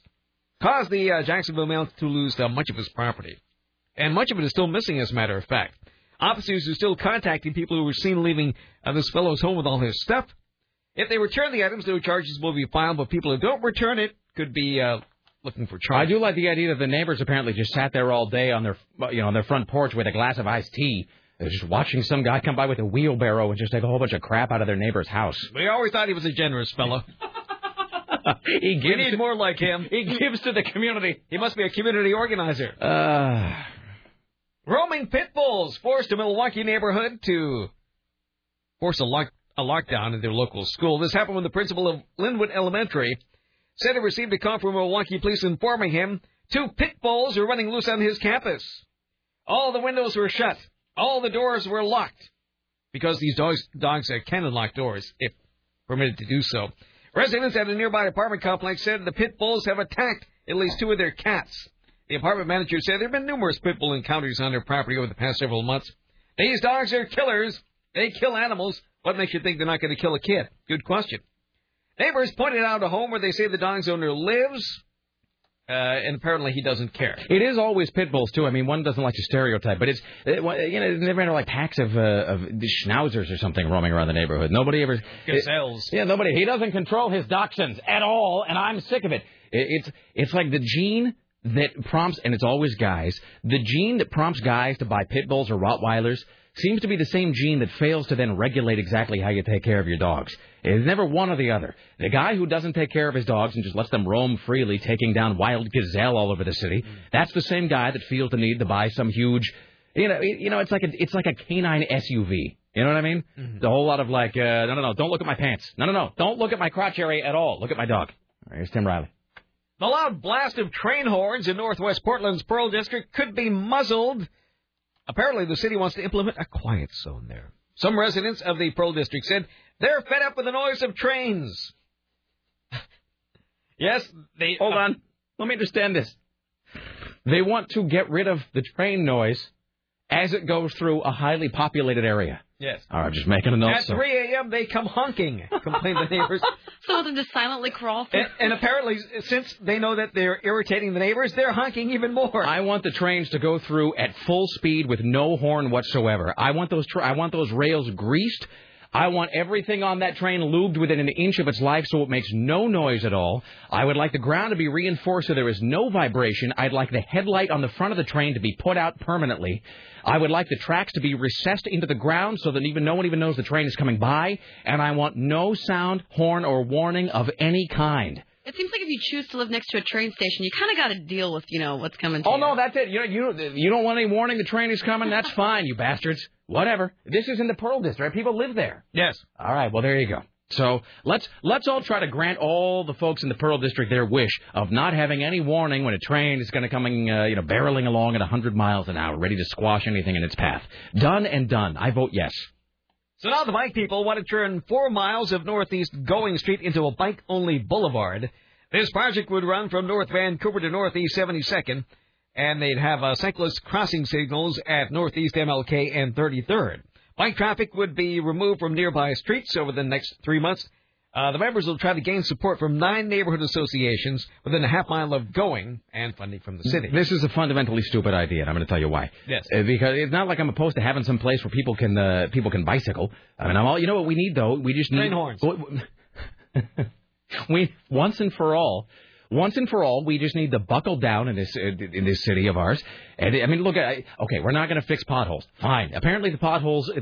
There's a pothole, and I complain about this every time the subject uh, comes up. There's a pothole like the size of uh, the Sea of Tranquility in, in, in front here, right by the radio station. And if you notice this? Have you noticed that massive pothole on front is directly in front of that Mercedes dealership? You would think the Mercedes people would somehow just like buck up and get the forty dollars to get it filled or No, something. and the sidewalk in front of the Mercedes dealership is the worst piece of sidewalk from anywhere on Front I mean. I- no problem with the Mercedes dealership, no problem with their fine automobiles. It seems like they themselves, they would just take it upon themselves to get the, sort of their aesthetic act together in front of that place if the city's not going to do it, and the city clearly isn't. So if the city's not going to pay for potholes, uh, you know, that's why. I mean, I know they're going to be, uh, you know, busy enforcing the smoking ban and everything because that's like job number one in this state. But if they're not going to fix potholes, we ought to just bite the bullet and spend whatever it takes one year, one time to put bike lanes on every street in the city. And then you wouldn't have to do this insanity of closing off a street and making it biking only. And here's how you know that's not going to work. Because the corollary to that, as read by you, Tim Riley, in the story, is that the streets nearby are going to have, quote, bike traffic eliminated, which isn't going to work. Because bike people just don't respond well to being told what they can do and what they what they don't do, and you're not going to be able to keep bicyclists off that street, and so you're going to have closed one street and yet not ease the congestion on the other street at all. All you will have done is closed off a street that cars used to be able to go on, thus increasing congestion on roads that already are clogged with cars and that are still going to have bicyclists. This is a stupid idea. I'll put this in the stupid idea pile. Please put it in the refuse pile, Tim. I don't wish to see it again. Take it away. Oregon's Transportation All you did right there was just rattle an unrelated piece of paper by the microphone. That's theater of the mind. Oh, I'm sorry. You just ruined the moment. I'm sorry, Tim. I didn't mean to shatter the illusion. creativity into that. It was so great. Take that, shred that story with extreme prejudice, and make sure that it never sullies my visual field again, Tim. All right, there you go. Would you prefer we put cameras in here? Oh, no, I would not, Tim. No, I would not. There are some people in here that love to make cables. Yes. Endlessly. Yes, they do. Here's Tim Meanwhile, Riley. Oregon's transportation commissioners are making some changes in the state's new driving licensing law after receiving hundreds of complaints. The law, which took effect July 1st, is uh, designed to crack down on illegal immigrants. Uh, they require all drivers to pull their. It's stupid anyway. Sorry, I don't mean to be. I don't mean to be a negative Nelly. re- I haven't even finished the story Okay, yet. I'm gonna but officials say the new requirements created problems for people who have married multiple times, use nicknames, or have been adopted. So on Wednesday, the State uh, Transportation Commission adopted revisions to the new law, which will expand the list of documents to connect a person's legal residency status to his or her legal name. I don't understand anything about this. What was Well, the that's true because they don't exactly tell us what they're doing. What was the problem with the driver's licenses? I mean, I know you what the effect was, but I mean, when they said that they're revising changes to the driver's license, like what? Well, people have nicknames that aren't on their birth certificates. Such as uh, Stubby Martin, when in his real name is actually Frank. Three Fingers Brown, Yeah. Joey the Chin, Johnny Two Times, Frankie the Shiv. Um, let's back up for a second. And uh, apparently, you had to produce a birth certificate. That was one thing. okay, so So when people get married numerous times, obviously they have different names. okay, so this was creating a problem for folks with multiple names. Yes. Well, first of all, we can just solve this by losing this insanity of changing your name when you get married. Just pick a name and keep it, and quit being such a baby about everything. Desjardins. Exactly. I bet mean- Lisa Desjardins couldn't get an Oregon license. I'm just saying, you know what? You're born, you get a name. Is it so much trouble just to keep the stupid name? Uh, so. Well, a what about do nowadays, But, anyway. what, but what about nicknames? I don't understand. Stubby. But I mean, when you say that the new drivers, I'm really trying to be involved in my community here. When the story says Mm-hmm. that the driver's licenses created issues for people with nicknames, Yes. what do you suppose that means? Who gives a cop a nickname? What's your name? Uh, Knuckles? I, the cop pulls you, what's your name? Uh, my name is Sarah Dillon. You know, my name is Ricky Roma. Whatever it is. And then the cop says, okay, and then they look on your driver's license. Yeah. W- What seems to be the problem? I don't know. I've never had a problem. All right, I'm done caring about this. It makes no sense. So the story Want me had- get rid of this too? well, uh, th- whoever wrote that has explained it badly. Hey, in Oregon though, do they do that thing here where if you're underage, the driver's license is hor- uh, is vertical, not horizontal. I know they do in Washington, but That is brilliant. Mhm. That is really brilliant. You know, I learned yesterday in my OLCC class. How No, to, Sarah. For two hours, we studied real IDs and fake IDs from Uh-huh. different uh, like states. It was fascinating, you we could see like the comparisons and stuff between people doing like the fake ones and the different versions and stuff. This is at your OLCC training of course. It sure was. Did they also teach you how to press John Proctor between stones till he confessed to being a witch? No. Just a question. Uh, all right, but that thing about making the uh, the driver's licenses for the underaged Mm-hmm. vertical, I don't know if we do that here in Oregon, but we ought to. See, that's something I would pay for because I Actually, Rick Emerson, you don't do that in Oregon. But- if you're a minor, you have a red. But that's what I'm saying. We should. I'm saying I would totally pay for that. Uh, Whatever. What? What is the? How do they designate underage licenses Um, here? instead of a license like that, it has like a red, uh, like a, around the square. There's another red line around it that says, Hmm. you know, minor. Fair enough. That vertical horizontal thing is genius, though. It's like a picture menu for bouncers. Uh, they just look you out, you in. Here's Tim Riley. So apparently, you have to provide proof of your full legal name, such as birth certificate or a combination of documents that create a link proving current full legal name, such as birth certificate and a government-issued marriage certificate. So when this is when you go to get your driver's license. Yes. Well, that doesn't. I mean, the whole birth certificate thing. Uh, I don't even know. Let's let's flip a coin to see if we should even continue talking about this. Hold on. I say no. My coin's already been flipped. I don't have a coin. I work in radio. I literally have no. I, have I, I never, I never carry. I don't have a cent. Literally, I don't even have a cent. What can I flip? Let me flip this copy of Decline of Western Civilization to the Metal Years. All right. Dave Mustaine's side, I talk about it. Uh, Chris Holmes' side, uh, I don't. Dave Mustaine. All right, here's the thing. Yes. So, I guess the driver's license thing seems fundamentally flawed anyway, because when you go in to get your driver's license, let's assume you have no license. You go in to get your driver's license. By definition, unless you have a passport, which I don't think you have, because I think you have to have a license to get a passport, by definition, you don't have anything with your picture on it. Correct. So when you go in to prove your ID, prove your existence or whatever, your name for the driver's license, you're using like a birth certificate and what, like a phone bill or something? But that could, that could be anybody's. Yeah. So there really are no. It does seem like it must be incredibly easy to game the system. Mm-hmm. So I guess we're never going to solve that. What about a high school yearbook? Well, I suppose. I mean, that would actually. I mean, straight that that would actually be more proof than just carrying in a birth. You know, the birth certificate doesn't have your picture on it. Doesn't have anything on it. It all has that weird smudgy footprint. Right, I'm done caring. Here's Tim Riley. Police have arrested four suspected gang members at a Salem hotel. Officers noticed a group of about 10 men acting nervously when they saw a policeman pull into the parking lot of a Motel 6. Uh, Clyde Stewart then tried to hide handguns on the tires of a nearby car when officers uh, were looking all the time. They discovered that one of the guns was stolen. Three of the four men were arrested on charges of parole violation. Some with the unlawful possession of a firearm, others possession of cocaine. So they all did bad things there. Something for our Iowa listeners. No, this is Idaho. I'm sorry. But both states are about the same. A crop duster's pilot's good intentions could land him a fine. The pilot was spraying a field near Potlatch to kill grasshoppers when he clipped the power line and started a fire. Firefighters and deputies arrived to put out the fire shortly thereafter, but the pilot had filled his crop duster with water and mistakenly dropped insecticide-laced water on the heads of the emergency responders trying to put out the flames. One deputy is now suffering from a rash because of the insecticide and has been hospitalized. Everyone at the scene has been decontaminated. Life in the potato state, Tim. The pilot could face hard fines from the Idaho Department of Agriculture. Okay. From Florida comes word. From Uh, where, Tim? Florida. That was me. A teenager wanted to be a serial killer, has his hopes dashed. A prosecutor said uh, South Florida teen Michael Hernandez killed a friend at a middle school bathroom as part of a plan to become a serial killer. The Dade County District Attorney made the charges during opening statements at his murder trial. He methodically uh, plotted to kill a schoolmate. Both were eighth graders at the time. The DA argued that Hernandez is mentally ill. He added that evidence will show this is a classic case of insanity. If convicted, he faces life in prison. You know, here's a question. Well, first of all, uh, I think that John Hinckley ruined that insanity defense for everybody. I remember my dad just being as angry as I have ever seen him about anything when John Hinckley was found not guilty by reason of insanity. Uh, and apparently there's some some craziness where they actually let him go like on weekend visits or something. They're trying to get him weekend visits or whatever. Oh, I whatever. heard that, Yeah, we talked about that a while back.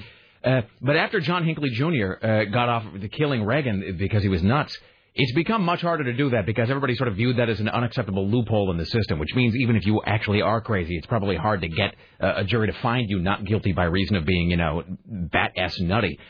Uh, also, th- that prompts this question: He ha- was hoping to become a serial killer, and So then my question is, and I ought to know this, and I don't, and I guess I'm sort of embarrassed that I don't know this. So then, what is the definition of a serial killer? Oh, that is a good question. Like question. what if I'm I were sure. like what if I were just to shoot somebody here? Not that I would, not today. But what if I were just to shoot somebody here, and then like tomorrow I shoot somebody down the street? Does that make me a serial killer? Is it more than one? Is it more than one, or does it have to be on different days? I thought it was like I think we've talked about this before. Wasn't like three or something? So what if I kill three people like one an hour? Does that make me a serial killer? If it's all in one day, but I kill three people, am I just a mass murderer? What is the uh, the actual specific difference between mass murderer and serial killer? Okay, serial killer is a person who murders usually three or more people with a cooling off period between each murder, All right, it doesn't specify how long that would be, and whose though. motivation for killing is largely based on psychological gratification. Hmm, as opposed to just a guy who's irritating. you. Yeah. All right. Okay. Fair enough. Well, there you go. Ask and ye shall receive. Oh, that's creepy. Richie, should I be taking? I'm, I'm seeing calls kind of come and stay and go and go and linker and go and I don't know if I'm going to be talking anything. All right. Uh, hi, you're on the Rick Emerson show. Hello. Hey, Rick, I wanted to vent about the driver's license thing and maybe clear it up for you a little bit. Please do, because I'm complaining about, as I always do, I'm complaining about something about which I'm completely ignorant. The problem is mostly with women. Uh, as it always is, sir. Are you with me? Hey, those women drivers. That's what I'm talking about. You know what I'm. You know what I mean. Because when you renew your license, if you've ever changed your name, you have to bring in the proof why your name isn't the same as your birth certificate. So my mom, she's 64, went in and she had to dig up a 37 year old divorce paper to prove why her name isn't the same as on her birth certificate. And it was a hell of a time to try to locate that thing. Okay, so she so she was born as like Jane Smith. She goes in to get her driver's license later in life, and she is then like Jane Jones. And And they want to know why. the man gives her trouble, and she says, "Because I got married." Well, can't they look that up though? Aren't there marriage records for that kind of a thing? Probably not at the computers at the DMV. You would think, but none of the. But the government is just so deeply inefficient and stupid. I mean, they really are. I mean, uh, look, I know that uh, like another guy complaining about those fat cats in Washington, but I mean, eh, and, and this is a thing that I'm like the billionth guy with a microphone to say this. You could pick almost any company at random out of the phone book, and they run things better than the, the guys who are like keeping this whole joint together. It just makes no. It's like it's like when the cop pulls you over, and the cop says, uh, you know, I get your license, you know, and uh, you know, and here's your license. Well, let me see your registration. And then the and then if you don't have the registration, you get dinged for it, which makes no sense at all because eh, you cannot tell me that there isn't some online database listing who the car is registered to. I mean, that's just a lie. So it's either they're just strictly to collect revenue or because the government is just largely incompetent or both. I I just don't know. All right. All right, and Rick, Yeah. bye and have a great day. Thank you, sir. See, I thought he was going to go one way. He went the other way. You know what? We didn't get a call back from the guy who called us up while he was being pulled over by the cops yesterday. No, well, I'm thinking maybe he's in jail. Yeah. Because didn't he sound a little more unnerved than you would be if you were just getting a moving violation? He sounded like he was aware that something was coming. Yeah. That sounds uh, that's like a whole lot of like, sir, what did I, what did I see you putting under the passenger seat? Nothing, nothing. You'll never take me alive. It, that I think that may have ended uh, poorly for him. He may be uh, he may be in county as we speak. Hi, you're on the Rick Emerson show. Hello. Hey, Rick. What's up? Uh, so the serial killer thing. Yes, sir. Um, I think it's seven. now you're making and- are you making that up? I, I, it's I, sort of, yeah, that part. But it is um, I, like the kill. The killings have to be. There has to be some sort of like ritualistic part to it. So there not, there must be a sort of methodology to the killing. Exactly. It's not just I walked into a school and capped seven guys. All right. It was, you know, I tied them up and then, you know, the hole in the head and he ran out of the house and the cop said, oh, okay, see you later. This sounds You know. strangely specific, sir. Is this a theoretical scenario you're describing, or is there some personal relevance here? Well, wasn't it, was, uh, who was it that, um, it was the, the guy who, uh, one of the serial killers, like, had drilled a hole in a victim's head. Oh, that was Jeffrey Dahmer. Yeah, Jeffrey Dahmer. Then the guy ran away and like ran to the cops. That had, let me tell you, the Jeffrey Dahmer trial had some of the best lines I've ever heard. Uh, here's here's one line. There's two two great lines from the Jeffrey Dahmer trial. Uh, one is this is a, a huge woman. I mean, she was massive. She was a wall of a woman, and uh, she was one of the uh, one of the uh, she was a mother of one of the guys uh, that Dahmer ended up I don't know like making into a make it into a souffle or something. And she's there, or she she's either testifying or she's just like in court to watch, you know, for some reason. And as she's leaving the courtroom, she screams at Jeffrey Dahmer. I remember seeing this on television. She goes, she goes, "You ate my boy, Jeffrey! You ate my boy!" Which is just like the weirdest thing. Like it's sort of an like a Yeah. yes and sort of a thing. And also when when Jeffrey Dahmer was being interrogated about this thing you're mentioning, so Dahmer because he was you know crazy, and that was a guy who really was full on crazy.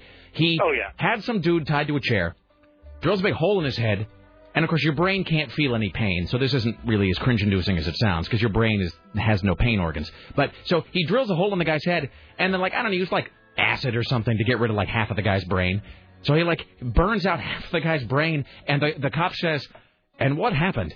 And so J- Dahmer says, uh, "He appeared confused and had difficulty forming sentences," which I think would go without saying. So that trial really was like the gold standard in terms of giving us uh, horrible, uh, horrible one-liners like that. Yeah, absolutely. All right, thank you, All right. sir. Thank you. Thank you. Jeffrey Dahmer, by the way, was last month's serial killer of the month. Oh, Do, my word. One more on these, then we'll talk to. Is there breaking news? Kind of. It's in the entertainment field. All right, hold on a second. I'm going to put these calls back on hold. Hang tight. Uh, should I Nothing bad. should I guess?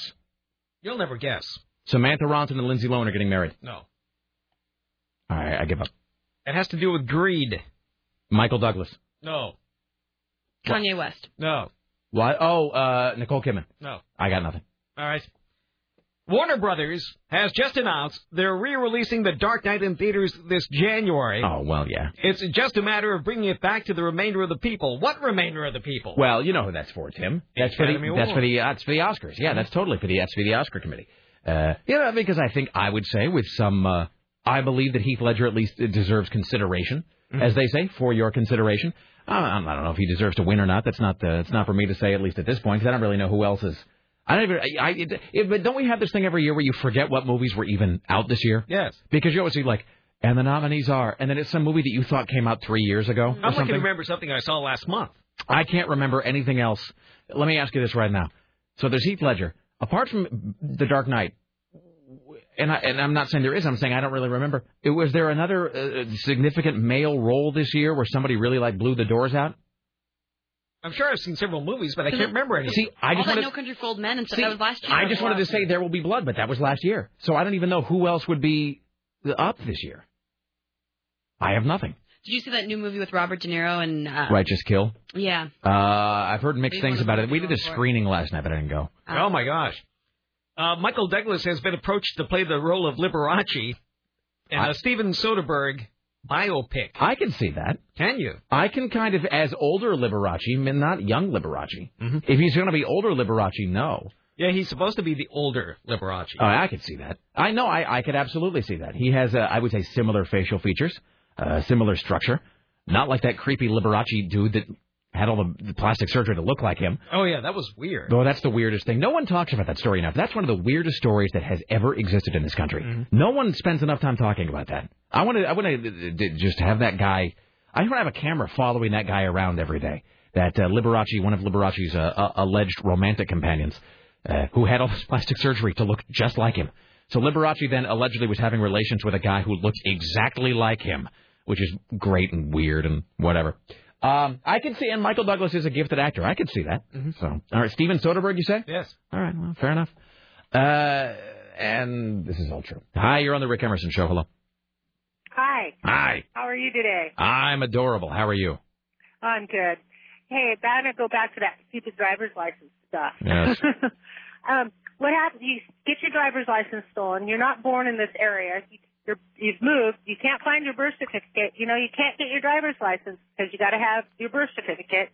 But in order to order your birth certificate, you got to have your photo ID. Yeah, the whole thing is, it, it makes no sense. It, the whole system seems fundamentally flawed. They don't care if you take in a marriage certificate, your social security card, your uh, life insurance policy, all your utility bills, anything. You know, you you know all the questions about your driver's, you know, your driver's license. You know your license number, and they don't care. So Well, you you know- stuck between a rock and a hard place. Well, you know what it seems like they could be doing? And I think they sell these things for like 50 bucks at the Sharper Image. Uh, why can't they just do a fingerprint thing? You know, they. I, don't think they do it here. Let me ask you, Tim. You uh, you know about finances. At any banks here in Oregon, do they do that thing of of your fingerprint They used to do that. I think they have the fingerprints on most of them. They had when I was in Utah, that was a huge story because a bank who I will not identify started uh, asking for a fingerprint for supplemental identification. I believe Wells Fargo was doing that for a while. And maybe they don't. Maybe there was a bunch of uh, outcry about it. But it seems like they could just. I mean, l- I think Richie has. I do believe Richie Bristol on his computer, like his laptop, has as his code. It's not. He doesn't type in a code. It literally is a fingerprint reader on his laptop that he puts in his fingerprint and it scans it, and only he can unlock the computer. I don't know why they somebody xeroxed Richie's fingerprint and used that. or cut off his hand. but I mean, why can't they do that at the DMV? You know, they when you get when you're born on your birth certificate, fingerprint. You go to get your license, put it in the thing, birth, you get the fingerprint. Why can't they just question you and you tell them that day I got this is the year I bought it, got it. This is all the tickets I've had. This is my driver's license number. You can answer all these questions. Why can't they say, "Oh yeah, that must be you"? Why can't they just ask me my proof. Why can't they ask me my pet's name? something, All right. anything? I mean, have my mom come in with me? Yes, this is her. Your mother wouldn't lie. All right, thank you, Lori. all right, thank That you. That is uh, Lori on the Rick Emerson show. All right. All right. Hello, Tim. So here's a point to ponder. Yes. You know, with all these scavengers going around chopping down towers and whatnot to steal the metal to cash it in, why is it that no one has gone out to the new Carissa yet? Because the wreckage of that is worth something like three hundred thirty thousand and just sitting there. That's a good question. That's a really good question. I think it is too.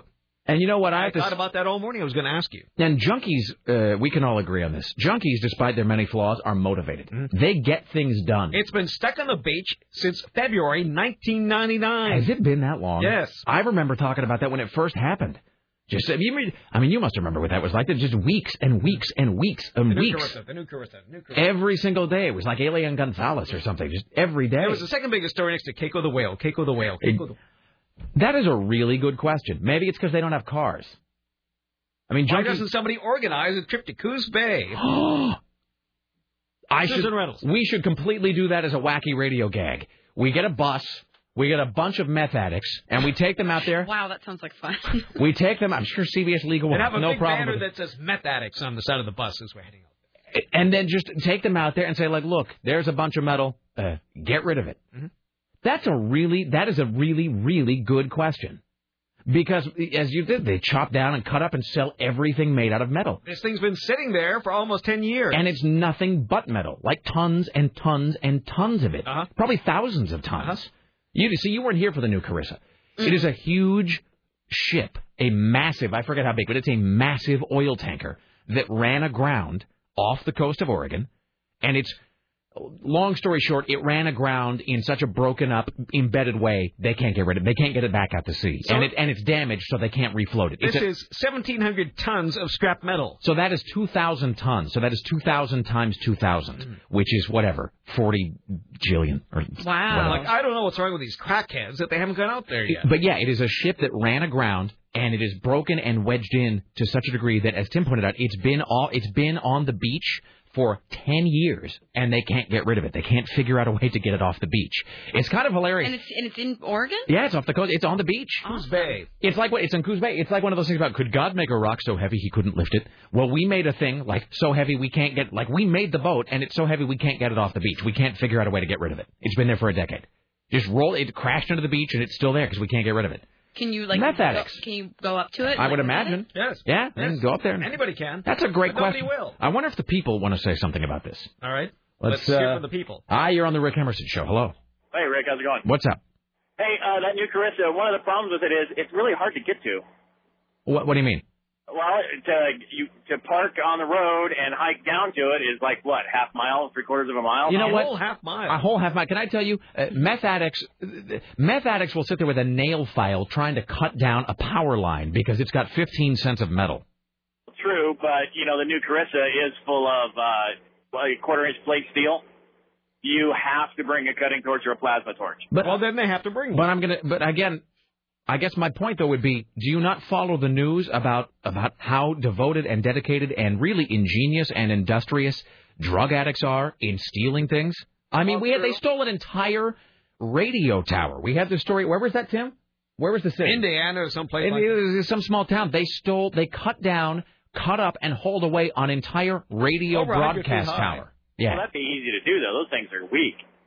All right, attention, attention, Portland meth addicts. Well, have you seen the ones like in Clackamas and over by the airport and stuff? All you gotta do is got the guide wires that fall over. I guess my point is that the drug addicts I've known in my life, they're very, very clever. I mean, and I mean that yeah, really that's true. sincerely. So, That's true. But, well, I mean, just the just to be able to get there, cut it up to all the pieces.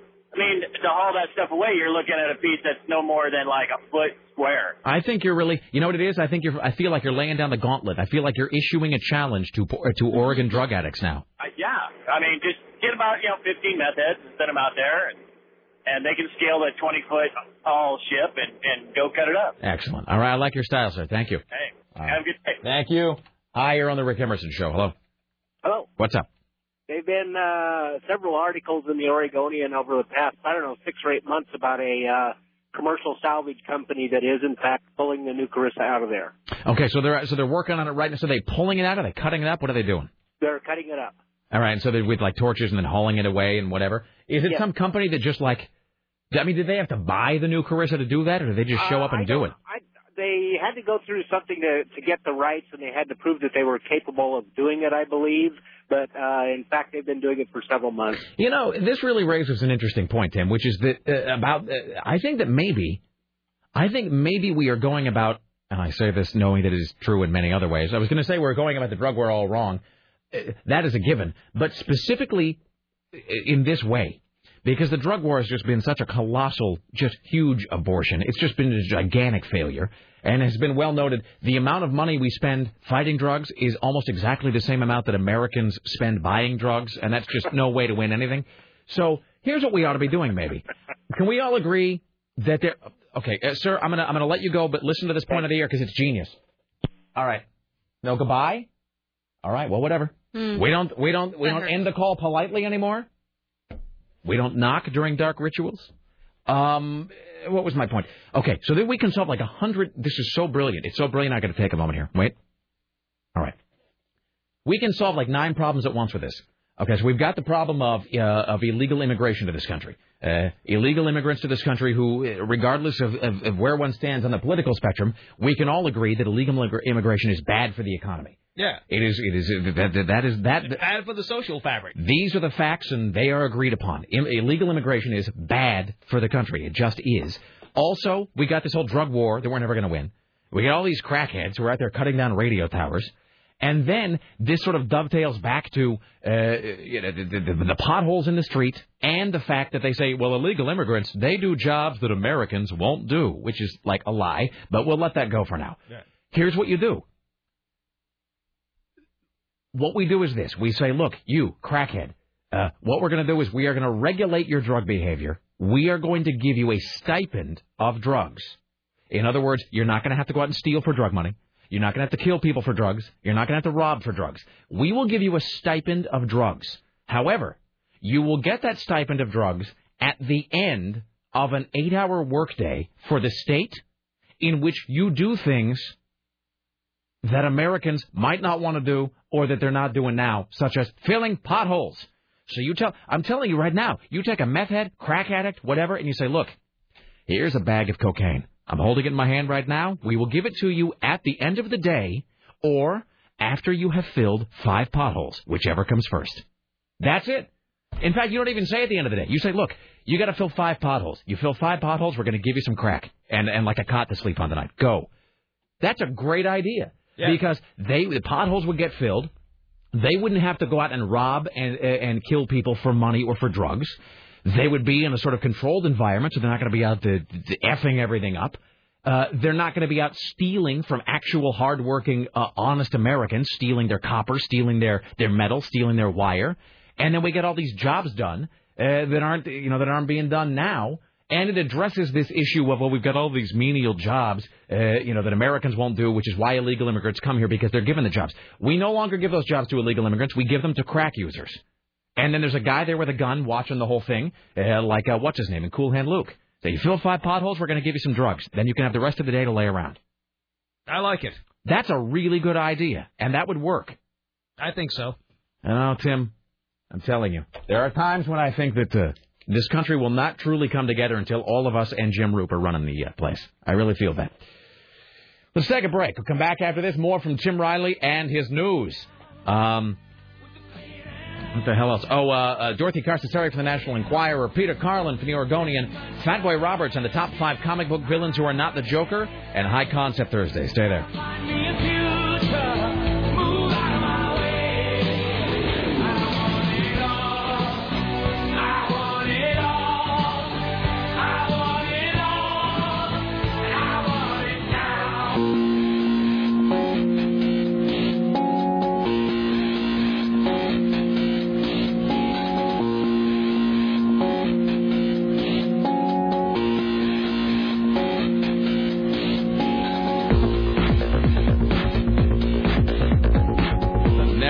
Cavalcade of amusement. So here's what everybody missed during the break. So Sarah starts rooting around in uh, Richie's cabinet looking for something to eat. And Richie really is just a, a pretty delightful combination of cultures. I mean, he's like half, sort of, not even half. He's like a, like one quarter like frat dude, and like one quarter like, uh, I don't know, like like Vegas swingers guy. And then like, you open like one of his bottom drawers in there in the cupboard, and it's like, it's it's you know like a, a, bunch of like a Vietnamese food that I can't discern. Where it's like a it's like a cartoon squid holding a cane and like juggling something, and like, you know, it's called Nick Wah Wah, you know, or whatever. And what is this? Well, it's good. You got to eat it. Uh, you know, and then you know his endless bottles of cologne or whatever. Anyway, so um, so Sarah goes in. What is it? You get it's like a noodle thing. Yeah, it's not even top like- ramen. it's like some- ramen style. Yeah, but it's like some package that I can't really read. So Sarah's got this uh, this sort of big uh, noodle bowl, and she goes into the kitchen, and you know, on the front of the coffee pot here, we have like most offices, it's a coffee pot, but then it's got that red spigot that you press down, and it puts out hot water for tea or whatever. And so Sarah is putting hot water into the bowl so she can make this ramen. And then a little bit of the hot water splashes onto the counter, and she drops part of the packaging into the bowl, now submerged in hot water, meaning she can't reach and get it out. And then she said the greatest thing, which is, "This is why I don't cook." And that's funny because it's interesting to know that that is in fact what you consider to be cooking. And don't get me wrong, I'm with you on that.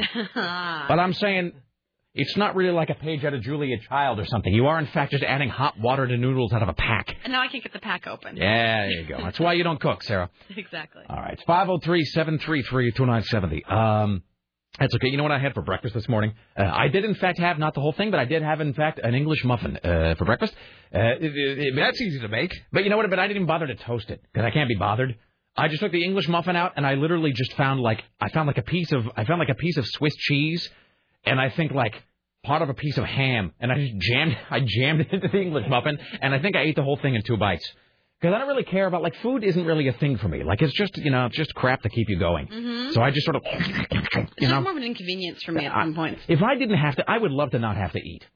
And I don't say Well, that. we, could, we could set up an IV in your arm. Seriously, but I, and I don't say that because I have food issues as such. I mean, I know I, you know, I binge on junk food and stuff every now and again, and you know, whatever. But I, but I don't, you know. But some people say that they wish they didn't have to eat because they have issues with food. You know, maybe because of the, you know, their family or the whatever. They just have issues with. They struggle with food, and I don't really struggle with food. I'm with Sarah. It's it's an inconvenience. I hate the fact that I, have I'd to stop and eat. something else. That is And my I hate thing. that I get worn down if I'm not eating. See, it's a, it's that's what it is, and we sound a little psychotic about this, but you know, we sound Nietzschean. But you know what it is? You know why I hate uh, food? Because it's like a weakness. I hate that I have to stop and like put crap in my mouth and then chew it and swallow it so I can keep going without falling over. I do view it as like a personal weakness that I wish I could get rid of. I know it sounds a little crazy. I'm just saying it bugs me. What's what freaks me out is that that is exactly how I feel. Oh, uh, yeah, no, you and I are on the same page there. So if they could give me the RoboCop gruel, just like a tube of stuff that I eat once a day, keeps me going, that'd be fine with me. Doesn't even have to taste good. I don't care. Here's Tim Riley. So here it is, 9/11, and uh, we're not going to play any politicians making speeches because it's stupid, really. And uh, they just made fools of themselves. But uh, one thing did catch my eye last night, and that is uh, Keith Olbermann's special comment. We'll play a little bit of it here, and uh, well, it's very poignant. Thus, tonight, as promised, a special comment about our sad anniversary tomorrow, or more correctly, what our sad anniversary tomorrow has been turned into by the presidential administration and the current Republican candidates for president and vice president. This is supposed to be a day of remembrance remembrance of the attack, remembrance of the national unity which followed it, most important of all, remembrance of the dead.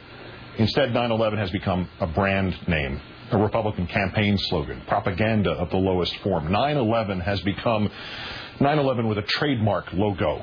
9 11 TM has sustained a president who long ago should have been dismissed or impeached. It has kept him and his gang of financial and constitutional crooks in office without literally any visible means of support. 9/11 TM has made possible the greatest sleight of hand in our nation's history.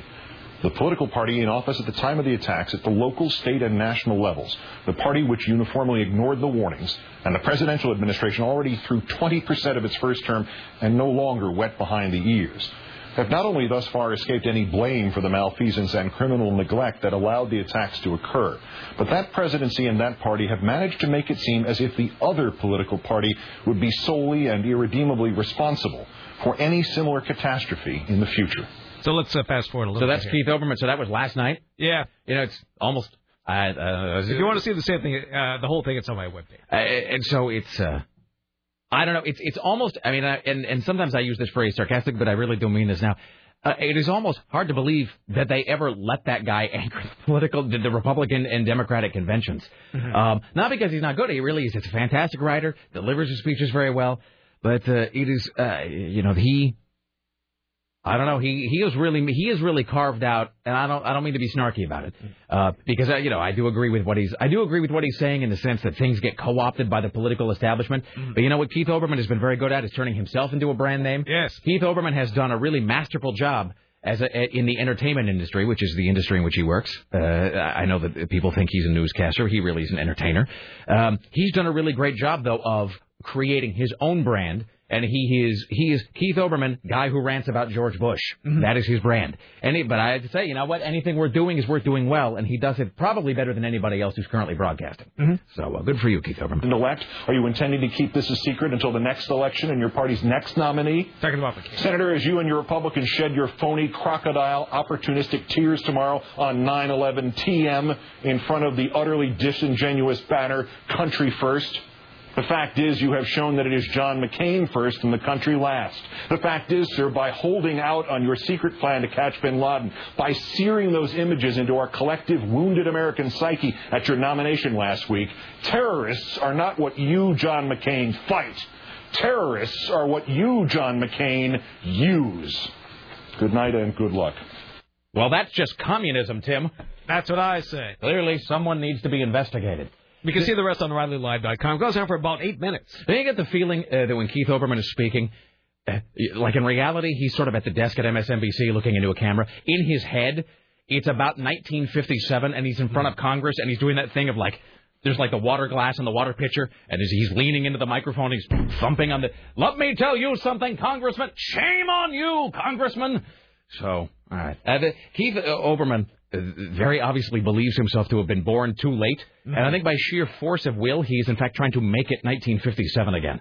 So, uh, He is all right. seizing the moment before it's too late. No, you know what? You got to do what you got to do. I uh, I have all the all the respect in the world for guys who can sort of write and deliver uh, that exceptionally. He does a great job at it. So Joe uh, Joe Biden was in Nashua yesterday, making a speech in which he Your said, hometown? "That's right, my hometown." Joe Biden in Nashua said Hillary Clinton may have been a better choice for a vice presidential candidate. She is qualified to be President of the United States of America. She's easily qualified to be Vice President of the United States of America. And quite frankly, it might have been a better pick than me. Wow. And Drudge says it's all over for Obama. Well, I, I was talking to Lisa about that, and I, you know, uh, That Drudge is America. well, I, hey, that ought to be the title. You ought to write a book called Matt Drudge's America. Well, I'll start tonight. There's that book. That's nice of you to say. There was that book. Uh, even as you're flushing it, even even now into the into the uh, the drain in the in the bottom of your mind. Uh, well, there's that book, John Wayne's America, came out a few years ago. It was talking about sort of John Wayne as microcosm for a certain kind of American outlook or, or value or whatever. Um, but I was talking to Lisa about this. This really, I don't know if you if you're into reading a political book right now, it might be too much for you. But I can't I can't praise this book enough. Uh, it's called The Way to Win by Mark Halperin, who's the news director or the political director for ABC News. Just an exceptional book, and he it's all about how in the last 15 years, they or since 92 since the end of the Cold War, that politics have become he doesn't just point out that everything has become polarized. He sort of anal- analyzes how everything became polarized, and he re- re- goes again and again and again to the example of Matt Drudge and the Drudge Report, as uh, because it has such a huge impact, certainly in Capitol Hill and on politics, and it's Well, certainly more than the uh, you know the big three news networks right now. Absolutely. And Matt Drudge, I'm not going to say that he necessarily controls what people think, but he certainly does set the tone. And I think Matt Drudge does. He doesn't. He he frames America's thoughts That's- for the day. Okay, that's that's what it is. So right. you have you as you always do. And he's not on TV. He's not on radio. He is online. as you always do, you have summed it up perfectly, much better than I could. Well, he, that's why I'm here. He does frame, and I do believe he does distill the day's conventional wisdom. In other words, you wake up today and you go, what are people saying today? You know, that so-called the pulse of America? Mm-hmm. Matt Drudge, I think, frames and to some degree shapes the day's conventional wisdom. And the conventional wisdom, uh, you know, all through the primaries was uh, Hillary is hosed. And, you know, to what degree he contributed to that, I don't know. Maybe it can't be measured. But right now, the conventional wisdom, in Matt Drudge's America anyway, is that Obama and Biden have lost the momentum, that they are on the downside of a slippery slope right now, that the momentum is all with Palin. A- And I, I agree to that uh, to some extent. In that, and I was just saying, the, the, the, the Democrats just seem to have lost all of their fighting ability, and maybe Obama never really had that. I mean, that's the thing. Now it's But they haven't had the fight. It sounds like, and that's maybe that's it. It sounds like we're already doing a post mortem. But Uh, John McCain didn't have any fight. If he did, nobody was paying any attention. well, John McCain, that's the thing. Like they have already beaten John McCain. I mean, John McCain, John McCain is beaten just by dint of the fact that he is uh, a seemingly sort of old, exhausted, maybe uh, sometimes seems a little cranky, maybe sometimes not altogether there president that even his own party didn't really like. John McCain. John McCain was never a contender, as they to paraphrase the movie. He was never a contender at all. Not not in this election anyway. Uh, It is all about Sarah Palin. The energy is with Sarah Palin. The support is with Sarah Palin. She is the reason for all the momentum. And the Democrats have also said, well, we're we're not we're going to play nice because we're above that. And you know what? Being above that uh, gets you bupkis. It makes you lose. Really, the meek inherit. You know what the meek meek inherit? The meek inherit the short end of the stick. That's what the meek inherit. So Obama will have no one but his but himself to blame if they lose because they're just doing nothing. They're just sitting there and they're just getting kicked in the groin over and over again uh, th- by some backwoods chick from Alaska. And I mean, they're really going to have. Uh, they they will be hoisted by their own petard on this front if they don't decide to uh, if they don't decide to address this.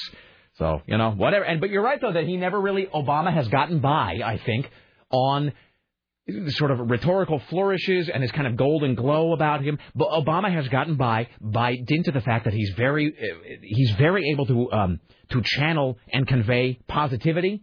But positivity was what was needed during the primaries. Positivity is not what's needed now.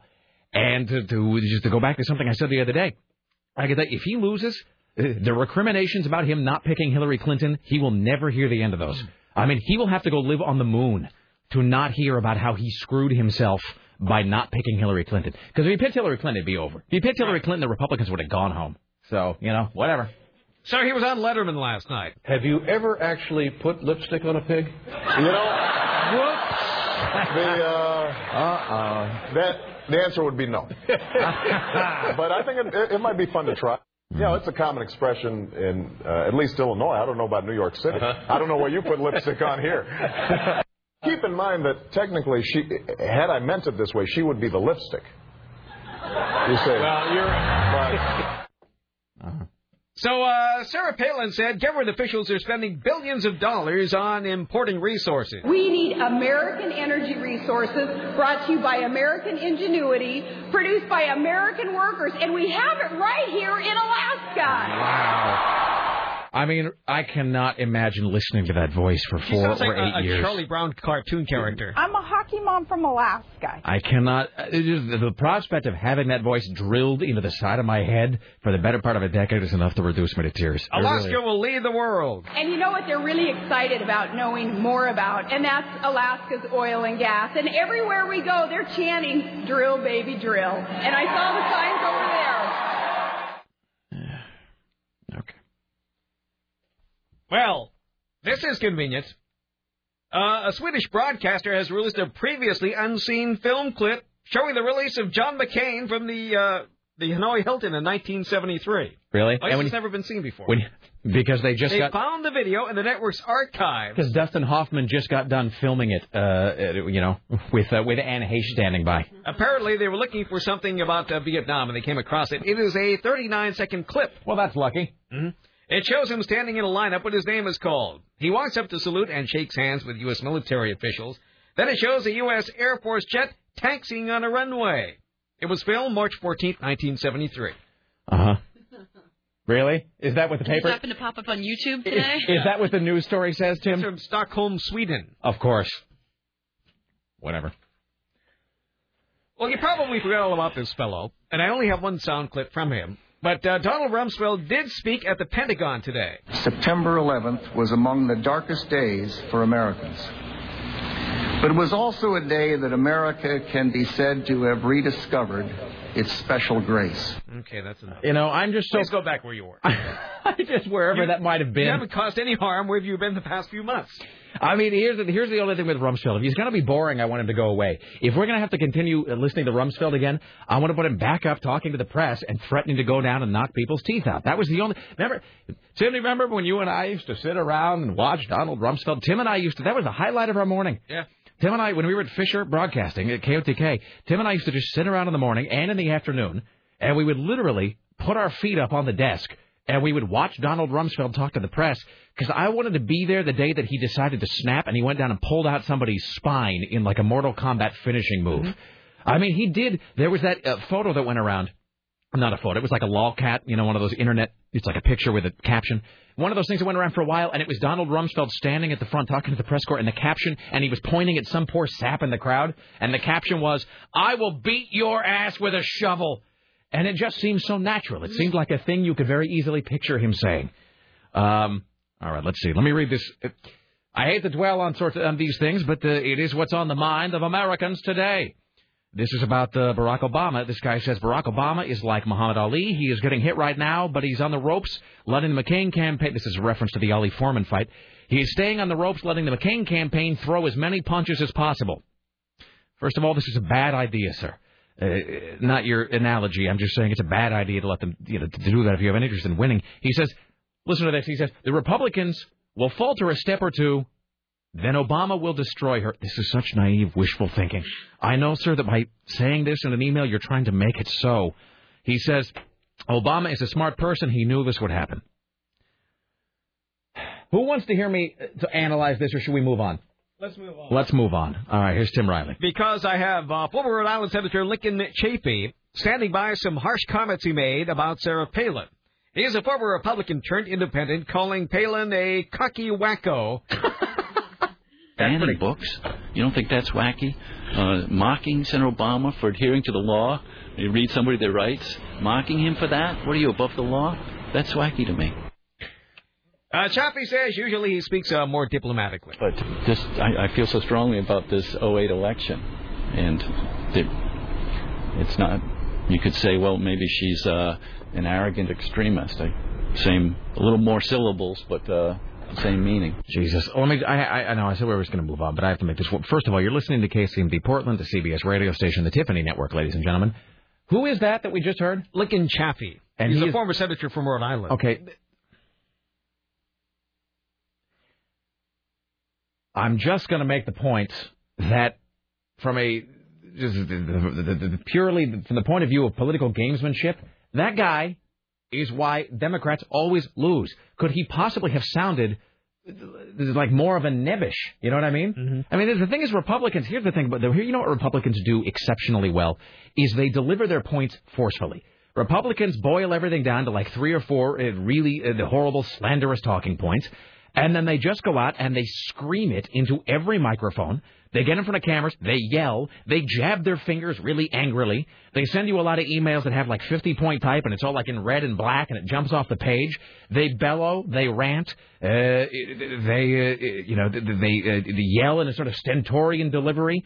Uh, they scream, they, uh, and then this Democrat or whoever he is, you can just, you can hear in his voice the reason why Democrats lose, which is even what he's saying on paper looks like sort of a body blow, but when he talks, it's just sort of um, it's like this, and um, you know, I think she's uh, she's a little nutty and uh, kind of a, you know, it's like he'd rather be sitting somewhere doing the doing the Sunday New York Times crossword puzzle and brewing chamomile tea, and that is why people don't vote for Democrats. So, you know, choke, uh, choke on that. Here's Tim Well, Riley. tonight is the French Fry Feeding Frenzy in Greater Grand Forks. This annual event recognizes the potato industry of North Dakota.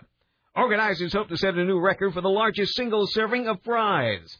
This year's goal is to gobble down 4,700 pounds of French fries. We make them just a little bit drier with our French fry dryer in the process, just so they mm-hmm. fry up just a little bit quicker. Make sure they can fry up in a, in a little shorter time than what a restaurant would do. Ain't that America?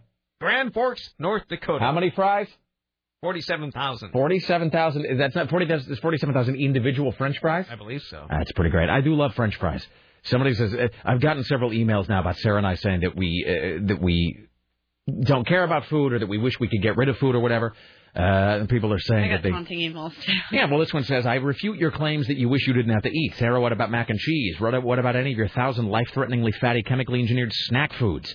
Uh, it's not that I there aren't foods I like. Don't get me wrong. I mean, there's certainly foods I enjoy. I'm known to again. I- I'm, I'm not saying I don't like food, but sometimes you just want to get it over with. That's what I'm saying. It's like it's, I'm not saying that I don't like food. I mean, in no way am I saying that. There's certainly foods that I enjoy. There are foods that I strongly prefer.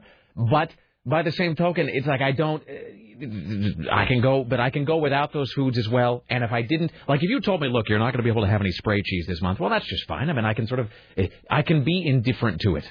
I don't think I could be indifferent if someone denied me macaroni and cheese for a month. Well, uh, perhaps. Um, let's see. Here's a listen to this. This email says, Rick, Sarah Palin last night at her welcome home speech licked her baby.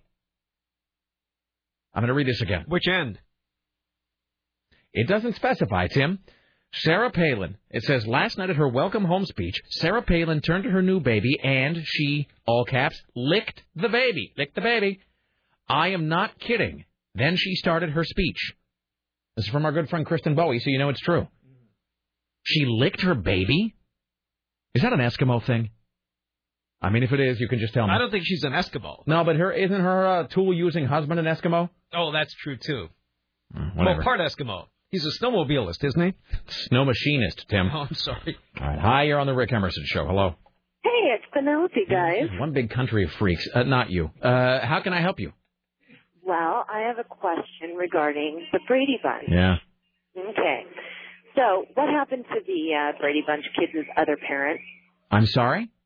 What happened to the boys' mother? Uh, and what the- happened to the girls' father? Uh, Mr. Brady is a widower. Mrs. Brady is a divorcee.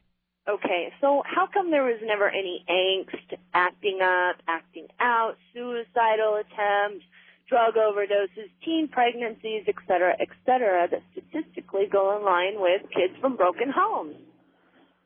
This is a rather dark phone call. What would prompt you to make such a hideous observation? I don't know, but it's been chewing at my brain for days, Rick. Has it really? Critics, it absolutely critics has. have Nobody criticized has the show for that. All Yeah. I- I- even even in its early infancy, making fun of divorce. I think. Uh, yeah. Okay. I'm sorry. Go ahead. Th- That was probably the first sitcom dealing with divorce. It was the first sitcom to show, I believe, a blended family That's in that way. what it It was the first sitcom to show a live action couple because the Flintstones, I think, no, they had separate beds. It was the first uh, show to show a married couple in bed together. Uh, it did, I believe, handle divorce and uh, and being and Mr. Brady. I think they say in the pilot episode that he is in fact a widower. Uh, it was, as Tim points out, kind of excoriated by critics for being relentlessly happy. But what are you going to do? It's a 1970s sitcom. Uh, two things though. One, the Brady house, which is a real house, is still there. Looks exactly the same. Couple who owns that house, they know exactly where their tourism bread is buttered. So you can go by and look at the house. It's just like that. Also, to answer your question seriously, first of all, a it's other people might view it as pathetic or weird that you have these thoughts, but this show is exactly the forum. You are among people who think exactly those same kinds of thoughts. Oh, thank you. Well, Also- at least I feel better. No, also this in the early '90s, I believe. Tim, do you remember a short-lived program called The Brady's? Yes. There was this program called The Brady's, ran for less than one season, and it was, I kid you not, an attempt to make a sort of 30-something drama about the Brady kids. Uh, and it was terrible. They'd be like, you know, at the end of the, you know, at the beginning of an episode, like Jan would be an alcoholic, but by the end of the episode, she'd be 12 stepping and clean. But there was a short-lived program called The Brady's in which they did try to inject all of these dark themes into the Brady family, which obviously didn't work because that's just like a, you know, what it is that's like a mayonnaise soda. That's bacon and ice cream. That doesn't really work. So there you go. Hey, thank you. I don't feel cured, but I don't feel as alone anymore either. So thanks, guys. It's uh, it's what we do. I appreciate All it. right, there Bye. you go. By the way, oh, apparently Lincoln Chafee or whatever his name is, Chafee. That's an unfortunate name. How's Mm-hmm. Sure Lincoln is. Chafee? Uh, I guess he was or is a Republican or he's a Republican turned Was. independent. He was a Republican and became an independent. All right, but but I mean, it's just but it's still the same thing. It's like you get people, uh, you know, uh, you get people who are attacking Barack Obama, and then they do it with force, with vigor, with conviction. I mean, you get here when people sort of uh, criticized the Clintons or Obama or John Kerry. They conveyed to you that at least in their sort of crazy worldview, like literally everything was at stake. I mean, we might have, we might be at the end times, and your vote counts uh, because the apocalypse is nigh. But when people are sort of criticizing the Republican ticket right now, it's sort of like they're doing it while they're trying to figure out what kind of potato salad to have for lunch. It's like they couldn't possibly be less interested. So you know, whatever. Uh, you know, win, don't win. It's up to it's up to them. Uh, hi, you're on the Rick Emerson show. Hello. Hi, I had a quick Brady question. Yes. Um, now, was the Brady's the same series as when Marcia and Jan both got married and lived together? Uh, I believe so because they had the very Brady wedding, which was the made-for-TV movie, and then I believe the Brady's TV show was spun off from a very Brady wedding. Ah, all right. Tim Riley's got. All right, thank you, sir. All right, uh, here's Tim Riley. So I don't know if this is true or not. This is the commemoration of the 25th anniversary of the first commercial cell phone call.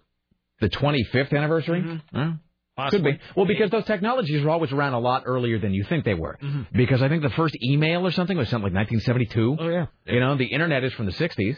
Uh, so it, that didn't surprise me, actually. I mean, uh, so now I have to make the obligatory. This is like the pointing out that uh, you ought to know is about Dave Coulier. Uh, here's the obligatory uh, relatable thing we have to now talk about, Tim. Did you ever have one of those big Motorola phones that was like a brick? Yes. Did did you have it? Did well, you... I didn't have it. I it was at a radio station I worked for in the suburbs. Exactly. They were like 20 years behind the times. Seriously, and it was like tan, and it had that weird. Uh, it was the antenna was like this. We, the antenna was like a like a police baton that you would be beating somebody it was with. like a World War II walkie-talkie. That's exactly what it looked like. It looked like those guys at the beginning of Hogan's Heroes who were up in the guard tower with the thing to their ear. Yes, you're right. Uh, and I actually still ha- and by the way, it's the same one that Michael Douglas uses in uh, Wall Street when he's on the beach talking to Bud Fox uh, about the you know a girl like Darien or whatever that whole conversation. I still have mine at home somewhere in like a milk carton at home or a milk crate. I have I think five or six cell phones. It really is like it's like counting the rings in a tree or looking at sedimentary rock layers. If you like, have this milk crate at home, or for some reason I just I guess because I want to throw them away because I, I foolishly thought there would be some resale value to them. No, no, no. Uh, no, I got to keep. It's like Chris Rock's, you know, dad. That's three dollars worth of cell phone. You throw that away. So I have the old Motorola brick somewhere at home. I have like a Nokia that's about the size of a cordless phone, and then I have like three more that got progressively smaller, but not exponentially smaller. In, in other words, they were just slightly smaller every time. And then I quit using a cell phone, and by the time I came back to the world of cell phone, they become like a Star Trek communicator. So, uh, and also let me just say this: speaking of the history of the cell phone. So first of all, I remember. Did you remember that? Remember that phone they made called the StarTAC? No. Oh, dude, the StarTAC was badass. They made the StarTAC in about 1990, 1995, 1996. My GM at the time, who was a creepy bastard, my GM had one because he was kind of a nerd, a lot of money, liked to show things off, liked to demonstrate how rich he was. The StarTAC, A, obviously the name very similar to Star Trek, and I think it was just S T A R T A C. Also, it looked just like a communicator on Star Trek. That was the selling point. You would flip it open, and it looked just like a Star Trek communicator. You know, whatever. You toot a beam down or whatever. Uh, and it was called the StarTAC, and it was and it was like nine billion dollars. But it was just for nerds who had disposable income and wanted to have something that looks like a Star Trek communicator. And it was really really cool. And I don't know why they're not making. And maybe they are. Why aren't they just making a cell phone now that is a flat out replica of the Star Trek communicator? Seems like Paramount would be making some money. That'd be doing that. great. All right. It's clearly a thing only I care about. Here's Tim Riley. A California college graduate is auctioning off her virginity to be able to pay off grad school. I swear to God, I thought you were going to say auctioning off her vagina. I, Which I guess vagina. she sort of is, though. It's true. Pretty much. All right. This uh, 21 year old goes by the name Natalie Dillon, and she's going through a Nevada brothel called the Bunny Ranch. So Miss Dillon is going to be selling her virginity. Oh my God. I'm just saying. Owner uh, Dennis Hof says Natalie came to him after eBay refused to auction off her uh, virginity. The world needs to know that Natalie is a very smart girl, that all she wants to do is get her master's degree and be a psychologist. She's selling her virginity to accomplish that. This guy sounds uh, like the sort of person who would take that virginity, first of all. Secondly, she's how old? Is there a Twen- picture? 21. Please I, tell me I don't, I don't have a picture of her here. I got to look right now. Uh, the, so she's Natalie Dillon. she's auctioning it off now. Is there an opening bid? Uh, let's see here. Uh, Natalie has taken a lie detector test and is willing to take a medical test to prove she is a virgin. She will also have the final say in who wins. Wait, hold on. So Ms. Dillon is So going to now it's now up to a quarter of a million dollars. So Ms. Dillon will be auctioning off her virginity. She's from San Diego and Yeah. a graduate of Sacramento State. All right. She uh, plans to begin studying for a master's in January. I have to say, it comes as a great surprise to me that Ms. Dillon is still a virgin. Mhm. I would be. I'm astounded at that fact. Of course, this type of auction is not for everyone. First of all, most people don't have it. They've given it away a long time ago. She's smart enough to sell it. This is empowering her to continue her education and be who she wants to be. All right. Not just giving it away. I'm looking at her photo right now, and she, a quarter of a million. Yeah. She's pretty cute. I not she's not quarter of a million cute. I don't care how much money you have. She is not. Are we looking at the same picture? You're you looking at this one? Um, yeah, polka dot dress, and you know I love polka dots. Th- No, first of all, She's somewhat attractive. I mean I suppose She's, there's nothing really special about her. Though. she is. I guess She's a, m- attractive. she is doable. I suppose. I mean, she, there's nothing wrong with her. She's, I guess, she's cute and all. But uh, I'm sorry, I just asked this. But she's what? She's 22, 21. 21. That's what she claims. Frigid. She's get. I mean, it seems like honestly, you'd be paying two hundred fifty thousand dollars to have sex with someone who doesn't know what they're doing. Maybe she's got a- she'll, she'll be more relaxed by the time this is over. She does look kind of like a blow up doll. and she's got a pointy chin. Um, and she does that thing of uh, uh, like weirdly shaping her eyebrows. Um, I just no, I don't see it. I mean, re- here's the thing. First of all, I call complete shenanigans on the two hundred and fifty thousand dollar bid. There's no way. Uh, by the way, if you just go to Google Images and put in Natalie Dillon with a Y, you'll see her picture. She's in a But red. and- people are always bidding on junk. Yes, they are, Tim. Um, and I guess in this case, they're literally bidding on junk. Uh, but I think Sarah has a good point, which is that first of all, how good is she going to be? She's, I mean, no offense, I'm sure she's a nice girl, but I mean, uh, uh, that's just that's th- th- no. And, and so she does kind of look like somebody who's never been touched before. She really does, and I mean, This would probably just be cold and. I think the uh, I think the two hundred and fifty thousand thing is a fabricated. I'm going to say my uh, constitutionally protected editorial opinion. That sounds like a thing that's made up. Also, even if it's true that some guy is going to pay two hundred and fifty grand to get it on with this moderately attractive girl.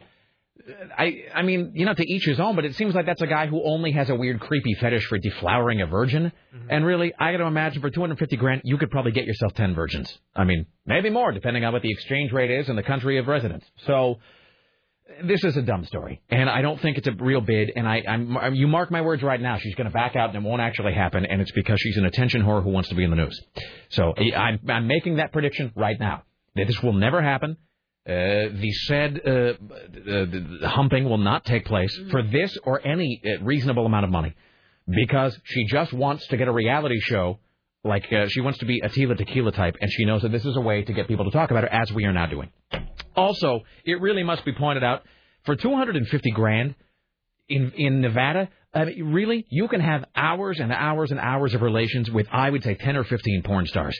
Because it's a well-known thing, you know, porn stars they, they do the stripping circuit, and the porn stars, a lot of porn stars anyway, they go and they they work as as escorts, and in Nevada they don't even call it escorting. In Nevada they just work at flat-out hookers. So a lot of high-profile porn stars go, and for like you know five grand, you can spend an hour with some hot porn star in a in a Nevada brothel. So that so for 200, I don't know how many times with 250,000 divided by five, that what 25 or 90 or something, I whatever, a lot. So you could, I mean, you could go and rent yourself a whole bunch of uh, porn star hookers for that much money. Uh, yeah, I call shenanigans on this. This seems like a fake story. Uh, let's take who who would who would be calling? Lisa Is it Lisa wanna call calling back? back? just just because? Well, I'm glad you were there to hear the horror talk. Hi, you're on the Rick Emerson show. Hello, Hello. what's up?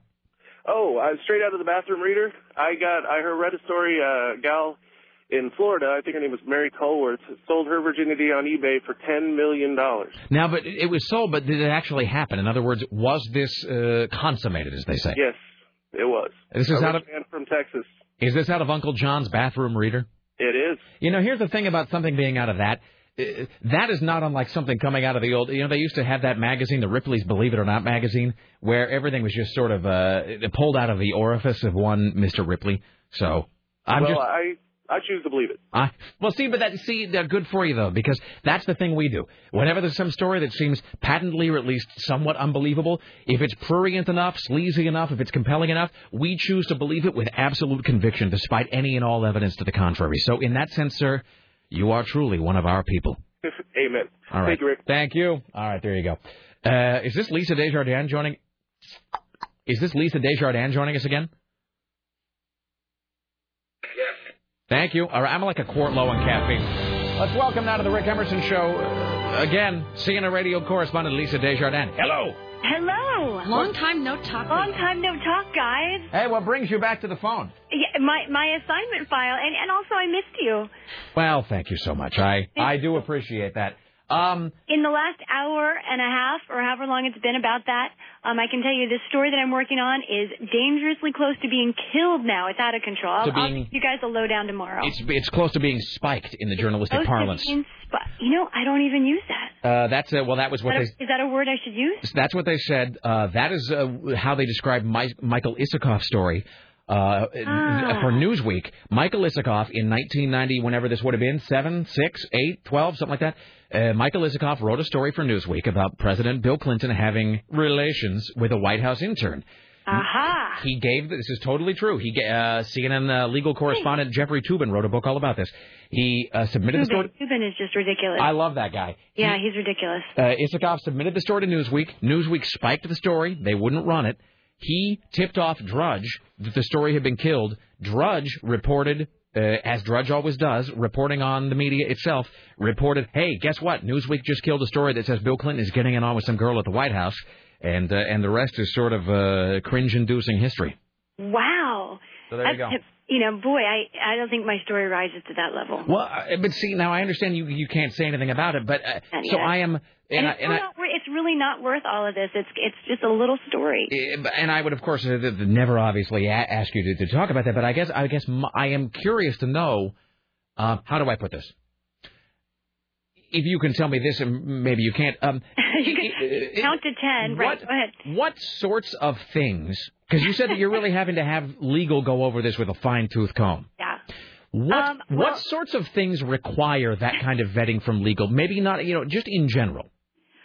Um, okay, in general, and this is this is uh, if if I was just asked this question, let's say two weeks ago. Yes, and, and somebody said, so uh, how do you know when a story really has to be vetted by legal at CNN? Often, when, when anonymous sources are involved, you often have to vet through legal. When uh, you are making a contention that uh, is not, you, you don't have it completely, you don't have it nailed down uh, on all sides. You've got maybe two people saying something. Uh, maybe you've got someone giving you only their first name, that kind of thing. Mhm. Also, legal would be concerned whenever you're dealing with um, anything, uh, anything that insinuates or, or out and out uh, charges that a company is involved or any organization is involved in illegal activity. All right. So when you're doing something like that, then then legal would be involved. And so I'm sure that the story you're working on in no way bears uh, has any relation to or, or connection with the stories coming out about uh, marijuana, cocaine, uh, sex, and oil. And, you know, if only it did. Oh, it doesn't. only it did. Ah, well, okay. That would be. Ex- I've got to. I mean, I've been. I've been working on this other story. I've missed all the great sex, oil, marijuana, uh, cocaine stuff. You realize that that phrase is now going to be excerpted by an enterprising member of the audience and used out of context.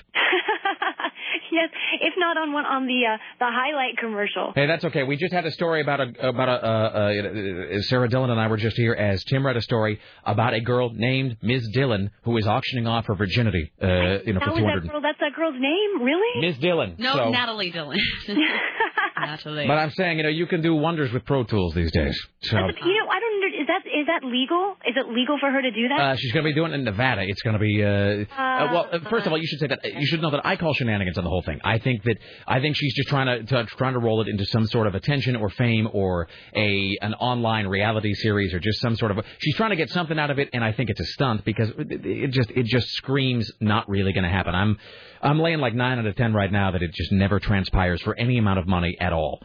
Uh, yeah, I instinctively disbelieve the story. Let's put it that way. You think this is all about little publicity for uh, Natalie? Totally. You know what? I have to tell you, and and, and this goes, and I, I know I, pr- I swore that I would never talk about this again, but this again goes to this great Mark Halperin book where he, he talks about how every, it's not even now every generation, it is every six months, people and in, in a certain a certain section of the American public become more and more and more adept at how to game the system.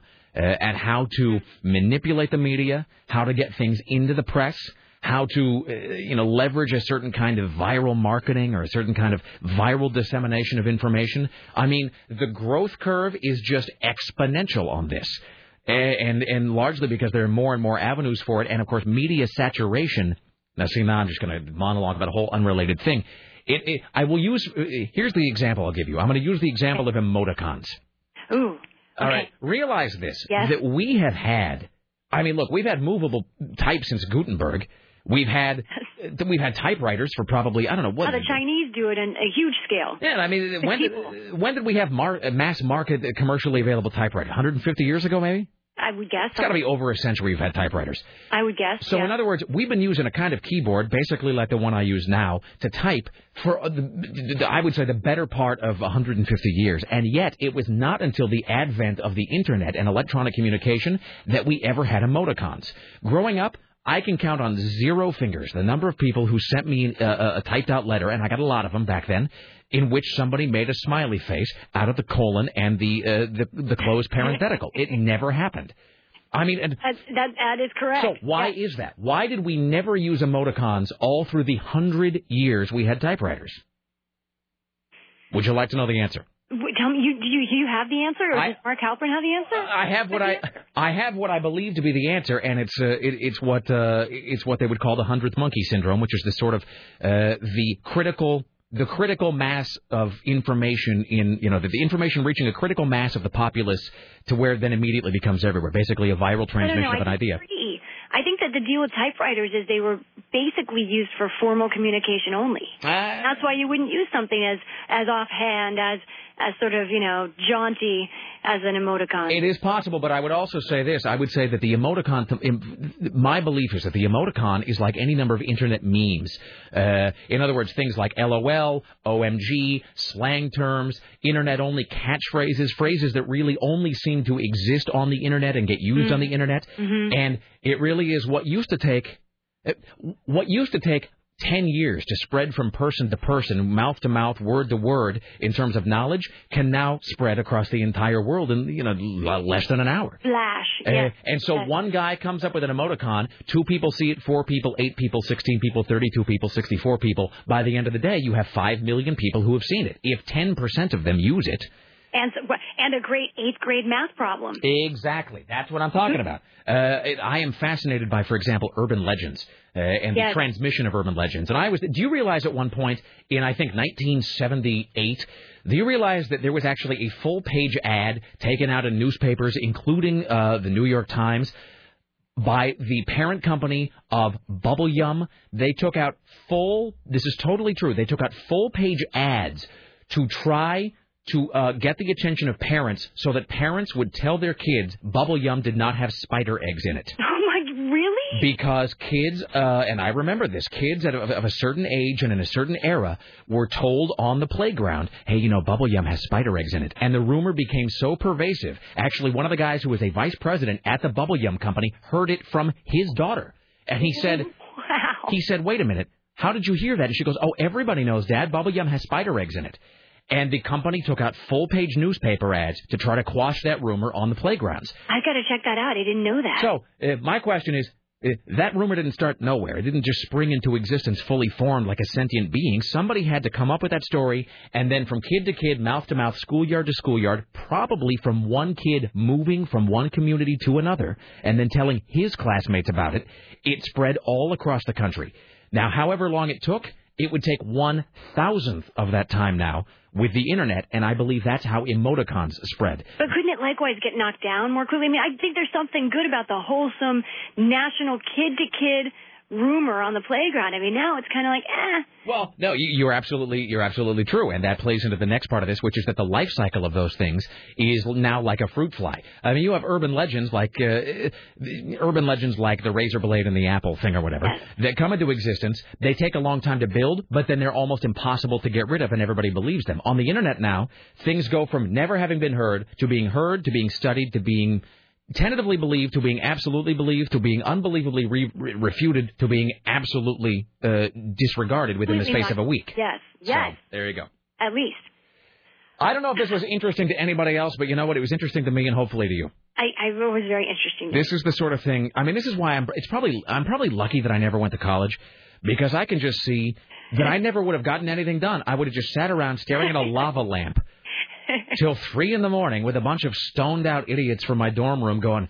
Well, wait a minute, but that means that in my fingernail there could be a whole universe. You, but you know, I think that is what people do in college. Yeah, I suppose. Yeah, and Sarah? you nailed that. You nailed it. All right. Well, I got to get back and try and save my story. It's All right. ridiculous. All right. Well, we'll be curious to get. Here's. Let me ask you this: If the story gets spiked, could you Yeah. tell it? Can you, uh, in any way, uh, I don't know. tell us what it would have been about? I don't know. I'm going to have to check. I don't know. All right. I'm sure you could find a way to uh, get it out. Matt Judge. I, I think I think radio is going to pull through here. Radio is definitely we are all on one page. It is so, some CNN folks in Atlanta that have concerns. So I think I think we might pull through. I think I went to a CBS management seminar called that the other day. It's called Radio Will Pull Through. Oh, all right. Thank you, Lisa Desjardins. Thanks, guys. All right, there you go. Was my urban legend discussion interesting at all? Yeah. All right. Well, you know what? Urban was- legends are always interesting. you? I am fascinated by Have the you ever spread of seen urban that legends. horrible movie, Urban Legend? Oh yeah, yes I have. But I mean, it's hey, here's another one. Uh, it is, this is obviously the sort of uh, Jan Brunvand fans know all about these, but here's another one. You know, do you realize that Procter and Gamble? Uh, the last time I checked, Procter and Gamble has spent, I believe that, and I may be getting it wrong. Procter and Gamble created uh, a whole wing of their customer relations department, and Procter and Gamble spent over two hundred thousand dollars. But last time I checked, to refute rumors that they were uh, run by Satanists. I'm not making that up.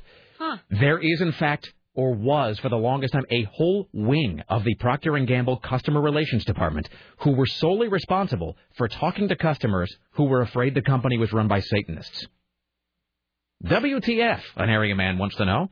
So I remember that. It's true. Yeah, it's not true that they're Satanists. No, we're not saying it- that. It is true that there was controversy relating Yeah. to that. No, they. Uh, in fact, for a long time, there was like a bounty out. There was a reward posted by Procter and Gamble To catch Satan. Yeah, well, to to if they could, if you could come up, if you could find the person that's that's created the Procter and Gamble Satan rumor, there was a big reward for that. They're like, if you can, if you can tell us who started the Satan rumor, you know, uh, know, we're going to sue him for libel and we're going to pay you a reward. That's how seriously they took it. How do those rumors spread? I mean, they take. They used to take years to spread, and then they would take years to sort of be refuted. Sometimes never refuted. People still think there's razor blades in apples. Uh, but things on the internet come into existence and then they're snuffed out within, you know, 48 hours or whatever. So uh, the spread of information is just, it's fascinating to me. It really is.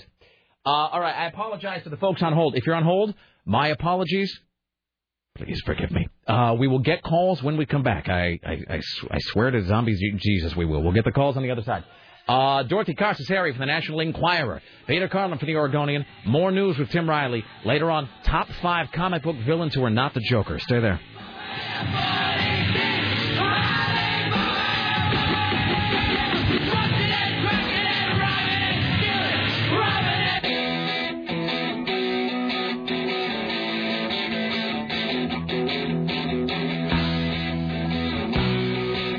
Hello, it's the Rick Emerson radio program. I am a banana. It's 503 733 2970. So, just to sum up, so our speculation is that Ms. Dylan isn't really going to auction off sex with her. Okay. I think she's probably just going to become a hooker, and this is just a way to get publicity. Do you oh. agree, Tim? Yeah, that seems more acceptable. It's 503 733 2970. In mere moments, we talk to Dorothy Cascerceri from the National Enquirer. Uh, more news from Tim Riley. We'll talk to Peter Carlin. We'll do the top five comic book villains who are not the Joker, uh, and more. Let's just uh, get through these calls very quickly. Uh, hello, you're on the Rick Emerson Show. Hello. Howdy, Rick. Uh, the theory about uh, Miss Dylan, um, I really think that uh, if she is going for her master's in psychology, this is uh, just an easy way for her to get a subject for her master's thesis. Is this? Are you attempting a pun? No, no, really. I Oh, think that okay. you know this. No, this Oh, is a I can study see. on. No, that like, makes sense. Yeah. Yeah, like how how how many you know males out there really have an interest Oh. in nailing some 21 year old virgin that they don't know, and how much would they be willing to pay for it? That's interesting, actually. So you're saying that uh, she's really using the internet and uh, she's harnessing it for like an. They're unwitting participants in like a Psych 101 thesis. Exactly. Okay, I'm going to start spreading that urban legend today. Excellent. All right. Uh, two more things, real quick. Uh, Number one, uh, top five list idea. Um, top five bands that uh, came to your personal prominence because of a cover song that they did. In other words, top five bands that I like, but I discovered them through a cover. You got it. Okay? What's your other thing? Son of a bitch. I, I really didn't see that one coming. He got me. He really did. Hi, you're on the Rick Emerson show. Hello. Is this me? Yes, it is. Hello, sir. All right. I have a bacon observation. Okay. Well, earlier you had said something about uh, things that don't go together, like bacon and ice cream. Yeah. There's a place off of Interstate, I won't say the name unless you want me to, um, that actually sells maple bacon ice cream. Now, see, there's maple bacon or bacon maple bars at the Voodoo Donuts place, but there's a maple bacon ice cream. Oh, yeah. Once you melt through the maple ice cream, you're chewing on little bits of bacon. Is it good? Oh, it is delicious. Because I have to tell you, I didn't like the bacon chocolate bar. I tried a bacon chocolate bar and I didn't care for it. No, this is this good. This All right. Um, well, I'm sure it can't be that difficult to find. I'll, I'll track it down, sir. And uh, one other thing, I have a joke if you want to hear it. There's no cuss words at all. What do we say? Sure. Sure. Go ahead. Okay. What is the difference between a corn hu- an epileptic cornhusker and a hooker with diarrhea? All right. Thank you. Bye. I thought that was going to be a family-friendly joke. You know, I. Hi, you're on the Rick Emerson show. Hey, real quick, I just got two quick things about this Dylan thing. Um, I don't have the website in front of me anymore, but the first thing was is they were saying that her sister apparently already works at the Bunny Ranch. That's why they're doing it there. Um, and the second thing is, couldn't this backfire on her, meaning that let's say that I'm the highest bidder, it becomes a binding contract. Couldn't I say, well, you know, I'm not going to have sex with you. In fact, now that I own your virginity, you're not going to have sex all for the rest of your life. You could just put her in some sort of iron chastity belt forever. I don't really. I don't know if the contract actually specifies that you quote own her virginity. I think that it's you are given right of first refusal on taking it, but there's probably a reasonable time period sort of put on this uh, uh, on on this contract if it is in fact real. That would be my guess. Well, okay, but she didn't look that smart, so. No, no, she didn't. Uh, but I'm guessing it's some sort of an option on her virginity, but it might lapse if you don't sort of, uh, you know, if you don't get it taken care of within, you know, like 60 days or something. Oh, well, thanks for shooting my idea down. Well, that's what I do. Have a good day. Thank you. I just destroy things, sir. We don't build here. We only ruin. Uh, Richie, are we getting Dorothy Cascerceri for the National Enquirer? Thanks so much. Hi, you're on the Rick Emerson Show, sir, madam, as the case may be. Hello? Hi, it's you. Hi. Hey. Hi. I want to tell you that my two grade school boys came home yesterday telling me that it was going around their grade school that the world was going to blow up in a new Big Bang. There was a machine making a new Big Bang theory and the world was going to end. Wait, let's back up for a second. You're okay. You have two boys. They go to grade school Yes. in in Beaverton. Yes, I'm the Beaverton mom who calls you every once in a while. Okay, then. So when when did they bring this to you, and what was the nature of the le- the urban legend? The nature was that the world was coming To an end. to an end, yes. When? And that they were worried and that there was some machine that was going to test the Big Bang Theory, which I had read about an hour earlier, a news story on MSNBC showing that big, I don't know if you saw that huge, Yes, this is the uh, it is the the uh, the large hadron collider or whatever the hell it's called.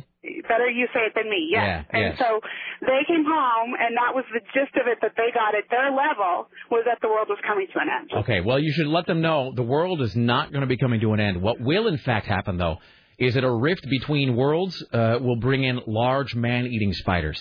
Okay, that would be too exciting, so I'm not going to lie. All right. Well, Okay, you're a good person. Thank you. I'll call you again. Thanks, sir. All right. Bye now. All right. I'm trying to do my best to warp the youth. You know, I use a little. Uh, Aren't parents supposed to lie to kids? They are, Tim. That's all they do. That's all they do is lie and deceive. All right, so it looks like okay. So Dorothy is actually on a plane right now, which means we'll probably not get a chance to talk to her. Unfortunately, I don't think it was her week anyway. I was trying to rustle her up because of this Sarah Palin story. So uh, what we'll do is we'll do some news here in one moment. Then later on we'll talk to Peter Carlin, then uh, Fatboy Roberts. Just in lieu of uh, in lieu of speaking uh, to uh, to Dorothy Cascerceri, what I'll actually do here is I will simply wait. Hold on a second. Let me just. Uh, this is what I would be talking to her about uh, were she going to join us on the program. We would then be uh, having this discussion. Ripped from the pages of the National Enquirer, I read this now verbatim. The National Enquirer's exclusive ongoing investigation of GOP VP nom Sarah Barracuda Palin goes far beyond a mere teen pregnancy crisis this week. The Enquirer's team of reporters has combed the Alaskan wilderness to discover the hidden truth about Governor Palin's family, which has become a central part of her political identity, which, by the way, is the reason that all of this uh, sort of counts. The Enquirer has learned exclusively. Okay, keep in mind, as we often say, uh, they are not uh, saying might be, could have been, uh, rumored to have been the case. The Enquirer is saying this is true. The Enquirer has learned, uh, learned exclusively that Sarah Palin's oldest son, Track, was addicted to OxyContin for nearly the past two years, snorting it, eating it, smoking it, and even injecting it. And as Track, 19, heads to Iraq as part of the U.S. Armed Forces, Sarah and her husband, Todd, were powerless to stop his wild antics, detailed in the new issue of The Enquirer, which goes on sale today. The Enquirer also has exclusive details about Track's use of other drugs, including cocaine, and his involvement in a notorious local vandalism incident. Quote, I've partied with him for years, said a source. I've seen him snort cocaine, snort and smoke OxyContin, drink booze, and smoke weed. The source also divulged that girls would do anything for Track, and he'd use his local celebrity to manipulate other guys to, quote, get them to steal things he wanted. He finally did what a lot of other troubled kids here do, the source said. You join the military. And as Governor Palin has billed the state of Alaska for various expenses related to her children, as reported by the Washington Post, the Enquirer's investigation reveals she was so incensed by 17 year old Bristol's uh, pregnancy that she banished her daughter from the house. Another family friend revealed that pre prego Bristol was as much of a hard partier as Track was. Quote, Bristol was a huge stoner and drinker. I've seen her smoke pot and get drunk and make out with so many guys. All the guys would brag that they just made out with Bristol. When Sarah found out the teen was pregnant by high schooler Levi Johnston, she was banished from the house. Palin quickly transferred Bristol to another high school and made her move 25 miles away. There you go. That's what we would have talked to Dorothy Cascerceri about today from the National Enquirer. She, unfortunately, is on a plane. All right, it's 503 733 2970. 503 733 2970. Uh, Get more of your phone calls here in a while. Peter Carlin, Fat Boy Roberts with the top five comic book villains who are not the Joker. This, however, is Tim Riley. And now, from the Ministry of Truth, this is Tim Riley. Well, you can bet a lot of people are going to be moseying up to the Puyallup Fair tonight. A spokeslady says uh, the youngsters uh, can enjoy some fine entertainment. And then for the younger crowd on September 21st, we have two concerts with the Doodle Bops live. Wow, kill me. Kill me. I'm sorry. The would you, Doodle Bop? Would you uh, play that again, Tim? Certainly. And then for the younger crowd on September 21st, we have two concerts with the Doodle Bops live. First of all, how cute is she? I don't even know who she is. When she says for the younger crowd, that's pretty adorable in like a Ed with your back, you shouldn't be throwing anybody kind of way. And also the the Doodle Bops. Now, I don't have kids. Uh, I- none of us have kids. None of us want to have kids. We are kidless. So, uh, what what are the Doodle Bops, and are they the same thing as the Wiggles? And I they both, frankly, know. sound like some sort of an intestinal ailment. Mhm. Uh, having a bad case of the Wiggles or a bad case of the Doodle Bops makes it sound like you need to get a shot of some kind. Okay, so we don't know what the Doodle Bops are. I don't know. Richie, you know what the Doodle Bops are? Some kid stuff on stage, I think. All right, thanks for putting a finer point on it. Uh, I don't know if they're anything like the Wiggles. And and then there's some other group. Who's that other group? There's the Doodle Bops, there's the Wiggles, and then there's and there's some Gabba, other. ga- Gabba, Gabba, Gabba Yo Gabba or something. Yo Gaba Gabba? Yeah, that one. Yo Gaba Gabba. You just I talking in friends- No, I have you're talking in gibberish. Are you speaking in tongues? I guess so. Uh, what is that? I have no idea. I just have It's like a group? little ones. And then Disney, I think, has some other group. Disney has some group that sings. Uh, you know, oh, I know who the Doodle Bops are. They're creepy. Well, that goes without saying. No, they're all um like they're all one color. Oh, yo, You know you, Oh, know, like the Blue Man Group. Uh, yeah, sort of. You know, I think one of the radio stations here did a promotion with them at one point. They are so creepy looking. Yeah, kid stuff is always creepy. I mean, you look back and a lot of kids things, even the stuff I was into. You look back now and so much kids entertainment. I think you know, but but to be fair, I think what you know, you only view it as creepy as you get older. I think when you're a kid, you don't view that stuff as being inherently weird. Uh, but once you get to be an adult, you look back and go, that's that's a little nutty. You know, like like when you're a kid, you don't care about the Santa Claus thing, but as an adult, you look at like an endless procession of like uh, you know small children sitting on Santa Claus's lap who then says, "Have you been naughty? What would you like me to give you?" Uh, you know, and it just seems weird now that you're all grown up and whatnot. There's Tim Riley. Well, a lucky cat owes one of its nine lives to a firefighter who revived it with month-to-month resuscitation. El Mikado rescued the cat from a burning apartment.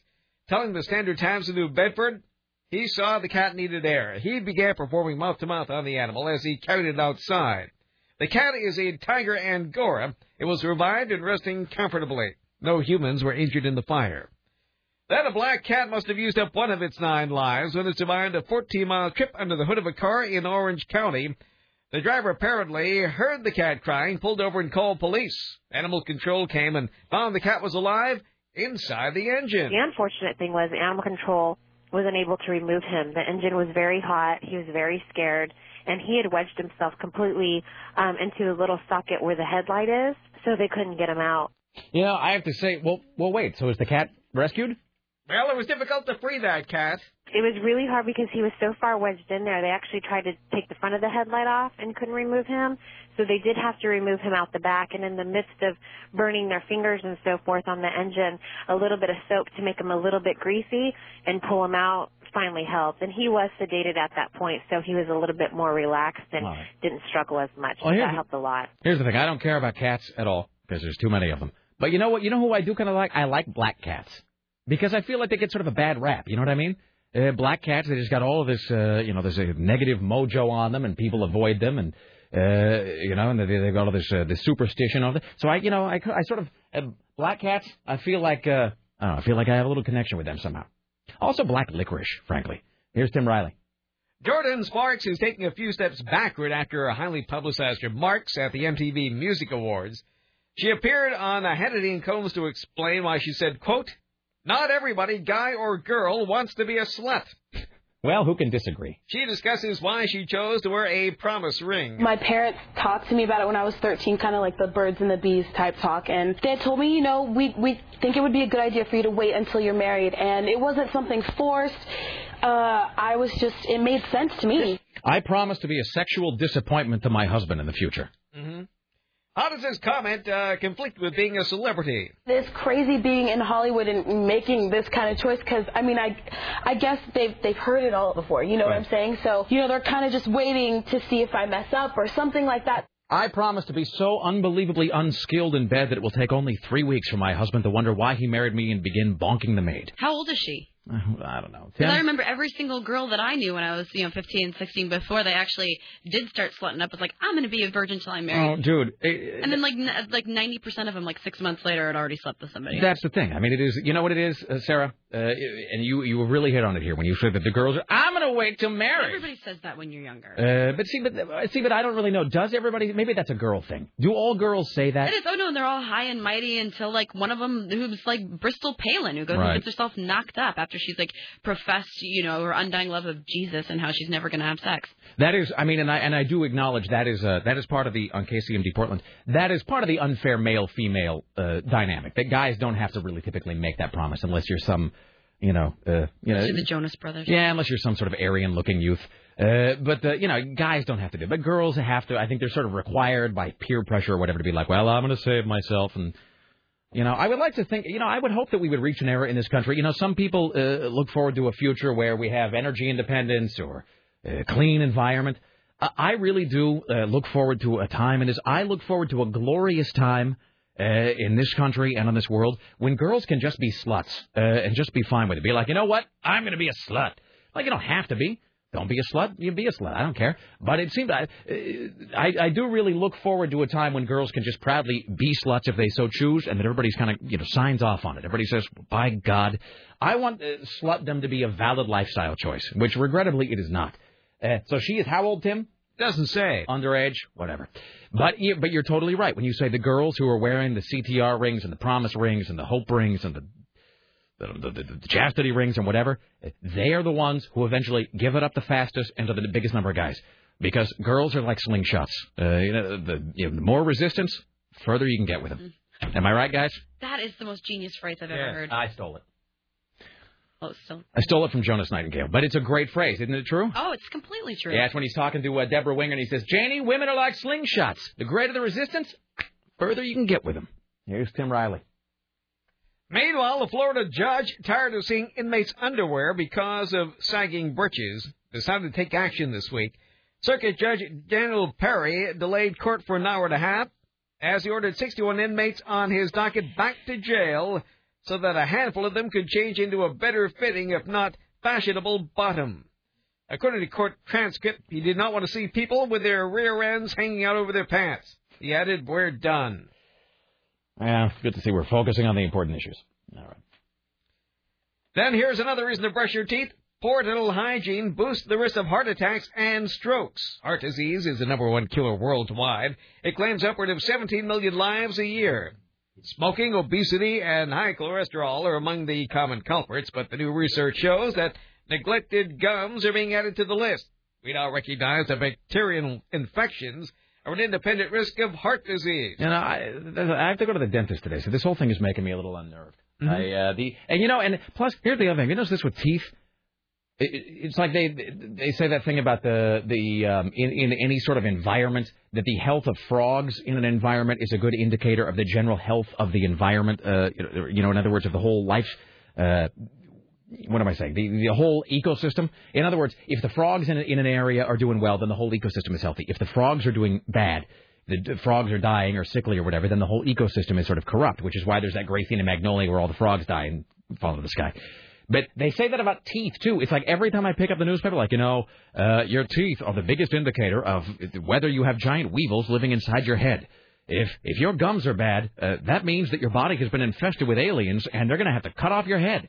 Uh, so every time we hear a story like this, it just uh, fills me with agita, is what it does. From Valentine, Nebraska comes word. Apparently, the busiest vandal in town is finding a new way to leave his mark. Some man has been skipping from one business to another in the darkness of night, pressing his naked behind and sometimes his front genitals against windows. Store owners, church workers, and school janitors have had to wash lotion and petroleum jelly off the window. Wow. It's the weirdest case I've ever seen, says police chief Ben McBride. It's not funny. We're worried about the next step. well, it is funny. Will he move up and commit a more serious crime? Valentine is a town of 2,600 people. Uses its name as a promotional tool, calling itself the Heart City. Sounds like he might be the promotional tool, Tim. Yes, I think so. That was a double double pun too, because I said tool Tim. Mm-hmm. Whatever. Well, that's the end of that story. All right. Uh, are, are you preparing more news? I am as we speak. I never stop. All right. Ladies and gentlemen, Tim Riley returns at the bottom of the hour. Uh, coming up, is this Richie? I'm looking at this bottom line. It's all locked. Is that Peter Carlin? I don't understand what's going on. Maybe it's Lisa Desjardins. Well, because it's not blinking, it's locked. Sarah, do you see what I see? Yeah, I see what you see. All right, Well, whatever. There it is. Uh, it's 503. And now it's gone. For the love of. And now it's picked up again. I'm sure. I could do this all day. It's 503-733-2970. Uh, let's see. Coming up later on, uh, we will have uh, more from Tim Riley. Like us at 3, like us 101 at 5, Michael O'Mara Show at 7, and so forth. Uh, and in just a mere moments, we will join the, be joined in the studio by uh, Fat Boy uh, Roberts from uh, Rock 101, KUFO, What's the top five? so forth. Uh, top five comic book villains who are not the Joker. That's what they are. Uh, now, see, why was I? Hold on a second. Let's see if I can. Uh, do I have a Peter Carlin sounder?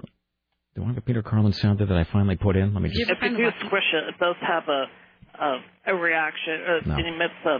No, that's not app. it. Let's bring Peter Carlin on then with this. I'm a hockey mom from Alaska. Uh, with a heart full of hate and a head full of strawberry flavored goo, it's Peter Carlin, uh, now on sabbatical from the Oregonian, writing his latest masterwork. Hello, sir. Hey, man. How's life? It's okay, thank you. Is it really? Uh, yeah. All right. What were you doing right before I called? Just out of curiosity. I was writing a thing about, uh, just, I was writing a thing. It was it about uh, Paul McCartney? Yeah. Now, are you? If I can ask this, because I'm curious, but because I, I've tried my, I've written some stuff, and it, you know, with varying degrees of success. Do you have any superstitions when you're writing? In other words, where you won't let anybody see it till it's at a certain point, or you, uh, you know, like that James Caan thing in Misery, where it's like he makes the one copy and then he has like one cigarette and a glass of wine or something. Do you have any superstitions or rituals around your writing process? Um, not consciously. I mean, I don't know. I mean, sometimes I let people see stuff, but it's like it's got to get to a certain point where I know on in my own mind that it doesn't suck. And frequently things will suck for a while before they begin to look okay. All right, But if I- that's when we're talking. I mean, but then there's different kinds of writing. There's then there's the journalism type stuff which you pound out and fire off like in moments. Oh no, that's uh, That's a whole other kettle of uh, kettle of stuff. Yes, it is Peter Carlin, wordsmith. It is a kettle of stuff, indeed. Uh, this is the sort of glorious verbiage that will undoubtedly be on display in the uh, in the new book. I only I told you about things sucking sometimes. wow. Uh, what? What? What? What? What? Nothing. now you're getting all like, uh, like, like I'm the problem. Wow, this uh, you've come out of the gate a little uh, a little defensive today. Shut up. Click. All right then. Uh, I, I don't even remember what I why I asked you. I had some I had some the reason behind asking the question, but now it's just sort of gone. Um, all right, a couple things. Let's first of all let's talk about uh, the latest installment of Mad Men, which was on Sunday. Yeah. Um, I'm, that show has now entered. It's now entered this particular sort of nexus of emotions that some of my favorite programs get to, which is where they are cringe-inducingly great uh-huh. Ha. where you are watching the show, and it, I remember being this way with Freaks and Geeks, which is probably still the most keenly I have ever felt this. My wife and I watch Freaks and Geeks, and you would watch it, and it's sort of like how you watch a horror movie through, you know, your fingers or with half closed eyes or ready to turn away. That's how I watched Freaks and Geeks because it was such an exceptional show, but it was so awkward and rang so horribly true for me, certainly in some ways, that it, it just it was such a great show, but it just hurt to watch. It was like it was like the painful yet satisfying sensation of wiggling a loose tooth.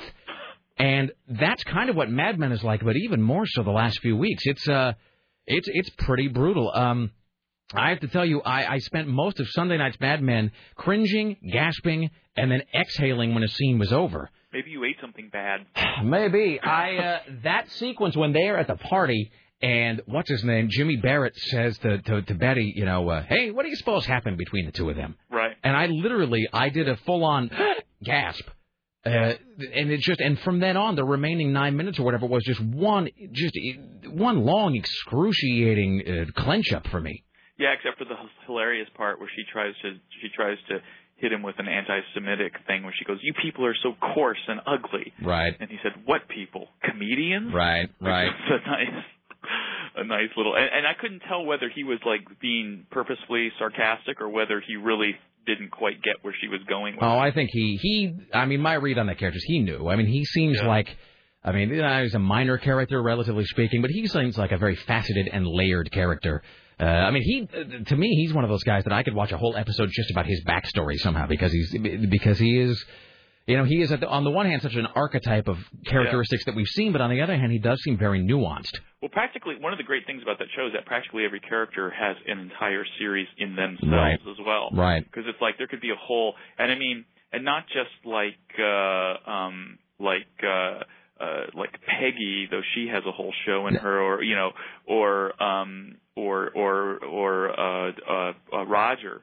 Who's a fantastic? I mean, they're all just such fantastic characters. But even when you get down to like some of those copywriters, like uh, you know, and the and the account executive guys, Right, those right. young guys in their early 20s who are so, you know, I mean, you don't learn that much about them, but everything you know about their sort of their sorrows and their yearning and their appetites is just sort of like, oh my God, It- really? and you know, an, an amazingly compelling character on that show, and really she's done a lot with a role that doesn't seem to offer a lot initially, is that Joan Holloway character. Oh, sure, yeah, she's a whole show. I mean, uh, and she is just that actress and the character both. They're both just amazing. Yeah. Um, and So she's getting more odious in the second season. well, I got to tell you, there was a great moment. I think it was two weeks ago actually, when she fired that secretary, and then the secretary is back, and she says, you know, to the secretary, "What on God's green earth do you?" And she ho- totally has that like where her hips and head swivel at the same time. Yeah. And yeah. she does that. What on earth do you think you are doing here? Right. And the new the, the secretary says, "Oh, you know, we'll, uh, you know, Roger, Mr. Sterling said I could stay here." And she just did that great face acting, where it was just a little flicker of response and emotion over her face as she realized that she was no longer the preferred piece of candy in the storefront window. No doubt. And Jane is 20 and Joan is like 33 or something. Right. Which, you know, so her, uh, her half life is is coming rapidly to an end. It is. Uh, I mean, it's just. It, it really is just a, a very a very interesting show. And And that Jane I loved because she is not to be messed with, and there was something she knew. Ex- obviously, she knew exactly what she was doing, and had this. I Oh, yeah. and was not going to be pushed around and dismissed by Joan.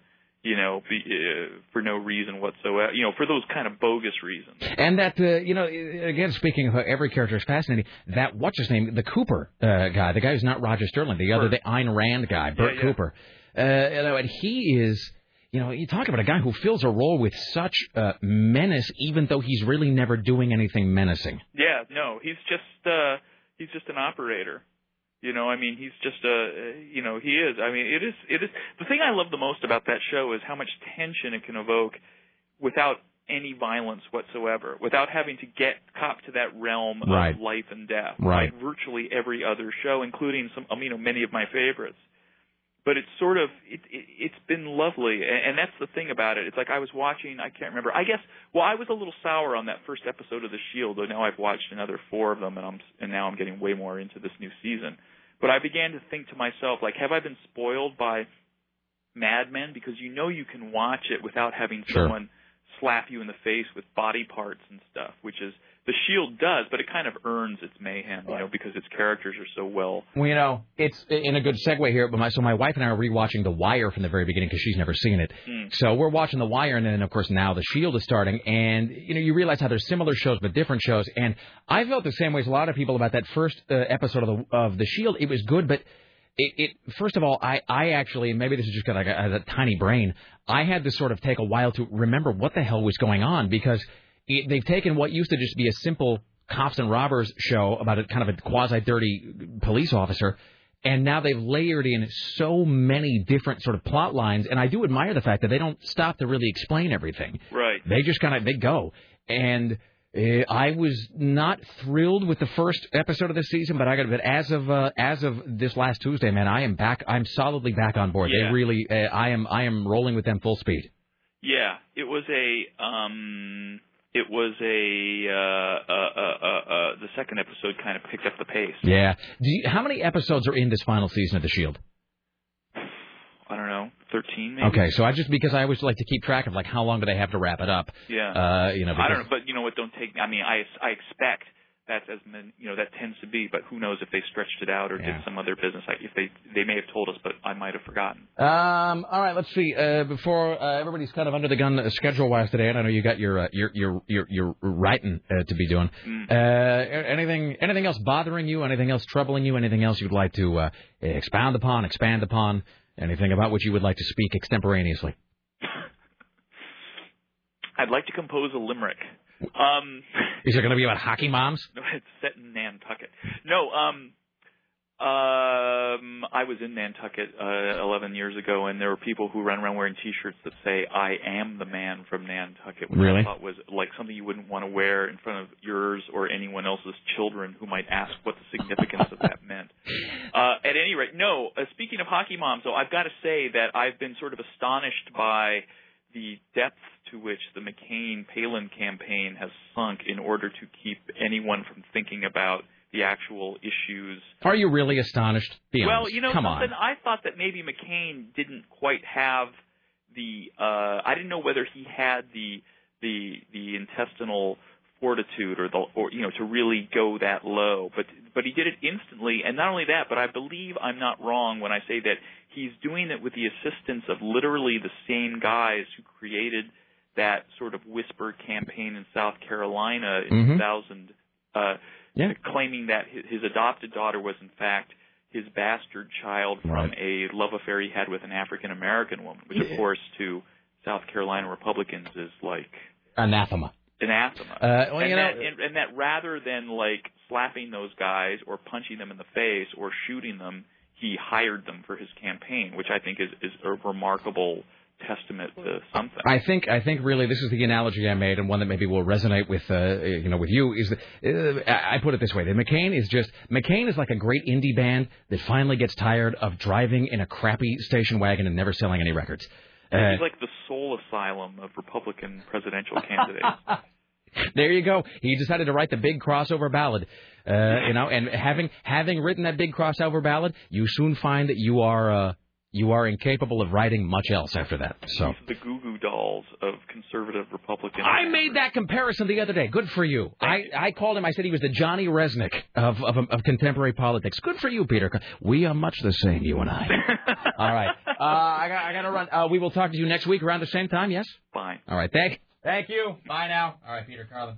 Uh, I love him and his grumpiness. So do I. Richie, can uh, is Fat Boy around? Can we uh can we conjure up Mr. Boy, Mr. Fat Boy, Mr. Boy. Mr. Boy? You have a telephone call at the front desk. Uh, if we could do that, that'd be. Uh, That's like an episode of uh, 90210 when they had Babyface on. And they know if they're supposed to call Mr. Baby or Mr. Face. Mr. Faith. Can I tell you? Here's something that I uh, that I worry about.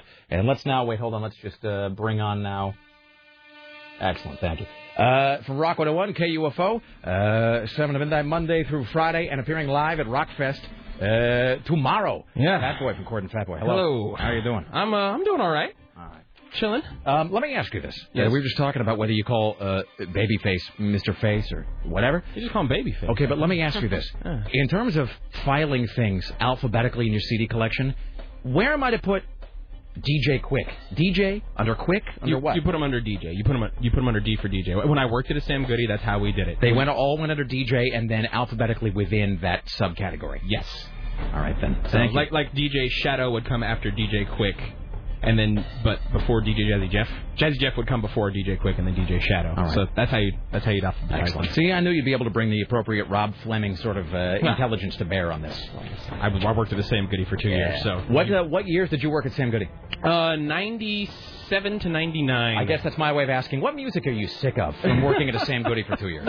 Uh, the Cruel Intentions soundtrack. Oh, dude. Oh, I Uh, bought that. so much for the Afterglow by Everclear. Mm-hmm. Yeah, those sorts of things. Uh, oh, Marilyn Manson's uh, Mechanical Animals. I Yeah, that would have been like right the Dope. Show era. Yeah, yeah, yeah. Th- that sort of stuff. That was played constantly. Oh, uh, Prodigy's "Fat of the Land." Oh, that man. played all the time. Boy, you know, you talk about, you look back, and it's just, uh, and now we're sort of deviating. We'll get to the top five here in just nanoseconds. But yeah, it's interesting when you look back and you sort of see the music genres that they kept claiming were going to be huge that we all knew wouldn't, like Yeah. electronica. Mm-hmm. Uh, and of course, electronica found its electronica found its own level and it found its rightful place, which is to be a uh, bed music for talk show hosts, b uh, you know, music in video games, Yeah. and c music underneath the trailers of lackluster films to make them seem exciting. I mean, Yeah. that's where the Crystal Method. That's where they live now. Mhm. Uh, Well, it sort of needed to blow up before it could get to that point. It needed to be overexposed before everyone got sick of it, and then people who cut together trailers professionally could, you know, dig through their crates. Oh yeah, that's right. I like that doom doom doom da doom doom doom doom. God. That thing. I remember listening to uh, to the to the Prodigy though, who they kept saying well, they're going to save rock and roll. I remember listening to that and just sitting there going, like this is crap. Well, this is so bad, and no one will admit it. Well, I liked the Fat of the Land. I still think it's a good album. It's just I heard it so many times. But the year that it came out, and I want to say it was like '97. That honestly was probably one of the harder rocking, which says more about the state of rock in '97. Thank you, Perry Farrell. That's yeah. yeah. So uh, I do remember. I will tell you this, and then we'll then we'll begin the top five after this one small recollection. I do remember.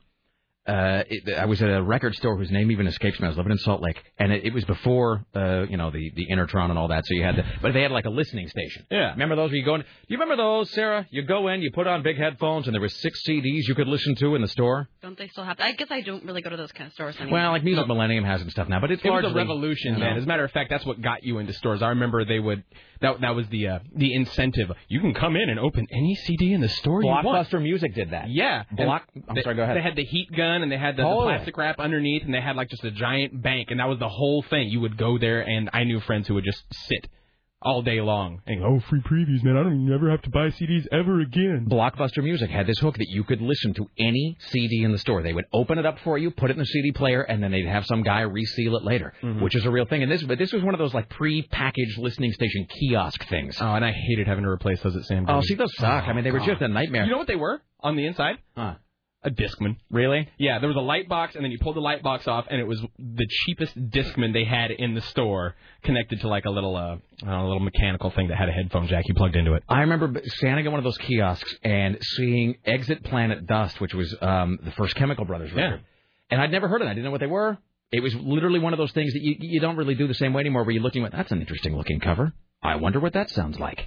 And I remember putting it on, and um, the first track came on, which is just a track called "Leave Home," and I remember that really, I burned out on those guys pretty quickly, but that.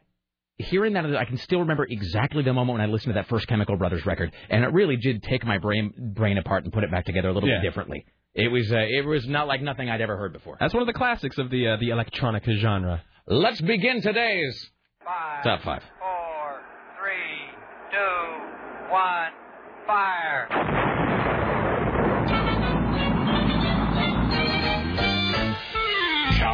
Counting is wonderful, counting is marvelous, counting's the best thing to do.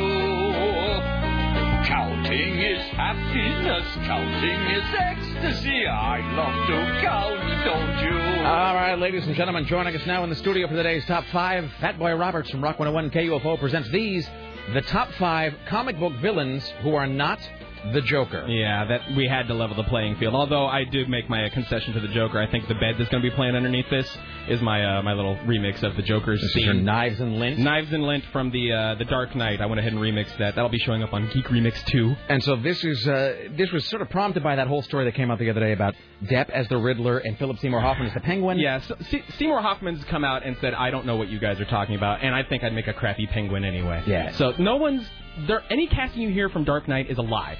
Yeah. He, the guy's on vacation. He might not even write the third one, and if he's smart, he won't. He won't go near it. Right. He'll pull a Lucas. He'll produce it and let someone else write and direct that thing. It does. It seems like uh, I, I mean I can see the Riddler, and especially with Depp, who's the finest actor of his generation. Yeah. But the Penguin's just the Penguin. Maybe I'm wrong. This is based on my layman's knowledge. The Penguin seems like a silly villain. I think they want to try and rewrite him to be just basically an arms dealer for the third. That's the idea. I mean, and the Riddler would end up being written as a private investigator, but still, I mean, the movie's still out in theaters. Right. Let's let's save the whole what's going to happen in the third part until this thing's on DVD, like a year or two old. Wait till then. I mean, it's like people left the theater and went, "Wow, that movie was kick ass." Johnny Depp should be in the next one. I was like, What? Just Right. savor the movie you just got. Uh, you know, but th- that happens, I think, in large part because of the recent back-to-back sequelizing. Yeah. Matrix two and 3 uh, Mhm. back-to-back. Uh, the, the filming, I think, that the second and third Pirates of the Caribbean back-to-back. Yeah, they did that. Um, I, I Back to the Future two and three. Mm-hmm. So it, I, I understand why people want. I think they're also a little bit spoiled by uh, serialized television, which people just don't even watch on TV anymore. They just watch on TV or you know TiVo or Power watch on. DVD. Yeah, they're used to watching giant epics now. Like people are worried about three-hour movies. People essentially watch like six-hour movies at home, Right. watching you know The Wire, watching The Shield, those sorts of things. So I think I think people once they leave a you know a movie as long as The Dark Knight and as good as The Dark Knight, immediately want to power load Totally. and jump into another two and a half hour episode of what happens to be their favorite superhero TV show. So this is, in the estimation of Fatboy Roberts, the top five comic book villains who are not the Joker. All right, honorable mention: The Punisher. All right, uh, not really a villain, not really a hero. He's an either. anti-hero. He's sort of a he was he's like a serial killer, mass murderer. He's kind of like Dexter, sort of. He's like Dexter, but he talks less and sets people on fire until they die. Excellent. Uh, he was introduced as a villain in Spider-Man, though, so that's why I'm putting him on here. He's also knocked around Daredevil a couple times. Um, yeah, he he only kills criminals. That's that's what makes him a good guy. And this is the guy now. with the huge abstract white skull on his chest. Yeah, he's got a giant white skull on his chest. He's got like more guns than the Matrix. Um, let's see what I got. No here. actual superpowers. no actual superpowers. He's been put in prison on purpose so he could kill his way through all the mobsters he wanted that got put away. Um, he's knocked out a polar bear with one punch. Um, in one book, he actually killed the entire Marvel universe. Really? So yeah, I mean, I mean that's the honorable mention. He's killed everybody in Marvel at least once. So he isn't. He's sort of the Mack Bolan of the uh, of the comic book world. He's kind of he's kind of like uh seriously like Marv crossed with Dexter. Is All sort right, of what then. he's like, except with a whole lot more guns and just a really sadistic streak. So Excellent. that's the honorable mention, the Punisher. Number five is Magneto from the Brotherhood of Evil Mutants in Is he X-Men. the Eater of Worlds? No, that that that one's coming Oh, up. okay, I'm sorry. right, no, Magneto. Um, basically, he started a group called the Brotherhood of Evil Mutants, and recruited, managed to fill the ranks. How badass you got to be to do that? We've got a group called the U.S. Army that won World War II, and they don't have Magneto's recruiting numbers. Is that, is that from an earlier time in comics when you didn't have to be subtle and you could actually just have a group called the Army of Evil Mutants? Yes, you could, but I mean that carried on into I think even up to the, the current X Men movies. They were still saying, you know, all the bad guys in X Men. We want you. Too. Yeah, the Brotherhood of Evil Mutants.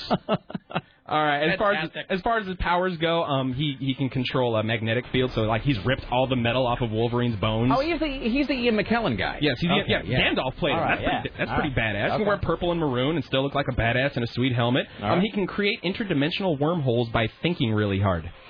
All right. I mean, most people when they think real hard, they like they, they poot or something. I got a and, he, and he can he can get black holes created. So Fantastic. also can survive a nuke dropping on his head.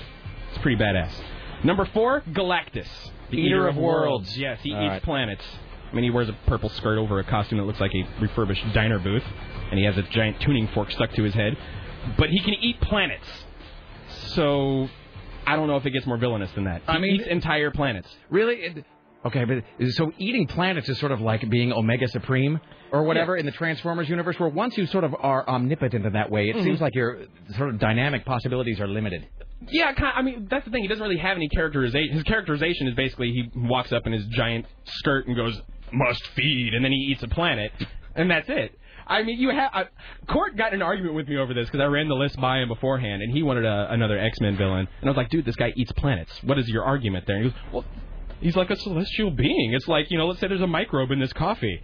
And there's a bunch of little people living on that microbe, and I pick up the coffee and I eat it. Am I a bad guy? I'm like, yeah, you just ate a whole world, man. You're So- evil as far as I'm concerned. So if I was like Rick Emerson, eater of Pringles. Yes. but if like, but it's like if Pringles happen to be alive. This is no, you know what it is? That's a comic book right there. This would be like in that Futurama thing where it's all those Popplers who are great, and then it turns out that they're sentient beings. All right. All right. Number three is uh, Ozymandias, or Ozymandias. I don't quite know how to pronounce it. Um, he's the villain in the greatest graphic novel ever written, The Watchmen. Um, he's evil basically because he's uh, super smart, and um, he creates a uh, a scenario for utopia that involves uh, killing half of Manhattan with a telepathic space squid, and then he gets away with it. It reads much better than it sounds. Oh, really, oh, I wow. take my word for it. No, Yeah. when, you, when, you, when you see it, yeah, I'm I'm one of those kind of people who I reduce comic books to their basest elements. Tim's facial expression says it all. Yeah. Uh, no, yeah. this movie might get nominated for Oscars next year, and I just told you the climax. Yeah. and also that it's like a space squid in Manhattan. I mean, it really Yeah. does. It does work though. Yes. Um, taught himself how to catch bullets with his bare hands, killed half of New York, almost all of his personal friends, and was rewarded for it with world peace. Basically, what if Hannibal Lecter had a moral compass and could medal in both the pommel horse and uneven bars? Excellent. Yes, so, Fantastic. so that's uh, Ozymandias. Number two is Darkseid. He's uh, kind of godlike, like Galactus was. Um, he doesn't eat planets. He conquers them and turns them into giant floating fire pits and enslaves the people on those planets with his laser eyes, which shoot omega beams that track your movements at the speed of a Tron cycle. So uh, you can't just dive out of the way. So they zigzag at you. Ow, pew, that sort of thing. You know, can I just tell you, at a certain point, by the way, we're listing the uh, the top five uh, comic book villains who are not the Joker, and at a certain point, superhero powers and abilities start to sound a lot like health supplements that are sold late night on the Larry King Show. I Oh, know yeah. that it shoots omega five beams, and this will incontinence. this will this will aid in liver function and vitality. We're going to be back after this on the Mutual Network. All right. Um, his goal is to eliminate all free will from the universe and uh, trying to figure out the anti-life equation, which will allow him to control the thoughts of every creature in the universe. He's made out of rock, uh, is based on Jack Palance, and uh, can beat the crap out of Superman. Excellent. So there you go. A lot of people are uh, clamoring for him to be in the new Superman movie when they finally reboot. Like they want it to go just completely all the way out there. Like he flies into outer space, lands on this fire planet, and punches up Rock Jack Palance, who has Omega beams. A rock Jack Palance with omega beams. Yes.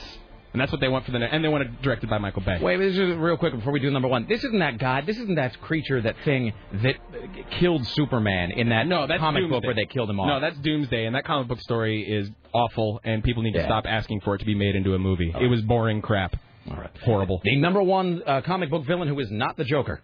Number one is Lex Luthor. Oh, well, okay, That yeah. seems sort of obvious. The greatest criminal mind of our time has two goals: kill Superman, conquer the universe. Uh, created Bizarro, which is a z- zombie retard Superman. Uh, created Metallo, who's a a, a metal man. I didn't know he created Bizarro. He created I thought Bizarro. Bizarro was from Bizarro World. Um, I think Bizarro went off and created Bizarro World. It, it's all convoluted. I know there's a, a floating planet that's based like a cube and everything is backwards on it, but um, in some instances, You never know Luthor someone created Bizarro. Like on the like on the TV, like on the cartoons, Bizarro uh, talked just like Grimlock from the Transformers. Exactly. Me very unhappy. Me bad merchandising cash in for gullible children. Um, he's a he's a, uh, a formidable villain because he actually got himself elected president.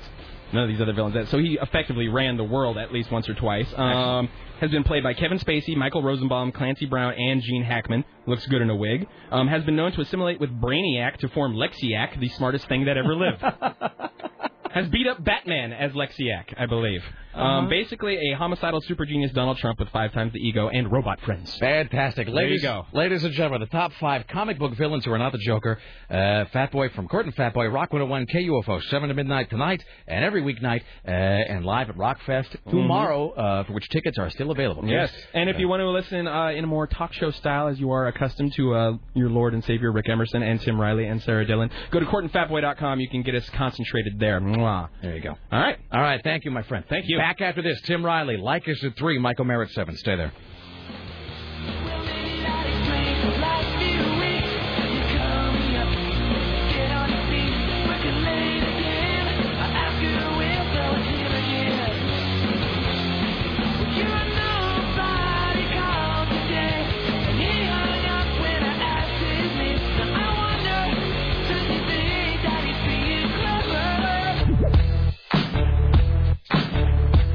And Mizithra cheese is, is especially good. It's like um, it's kind of like a really really flavorful Parmesan. Uh, and they and then they then they tell you this whole thing when you order it. Now, see, now I'm going to make myself after my discussion about not wanting food. Now I'm going to want uh, pasta with Mizithra cheese.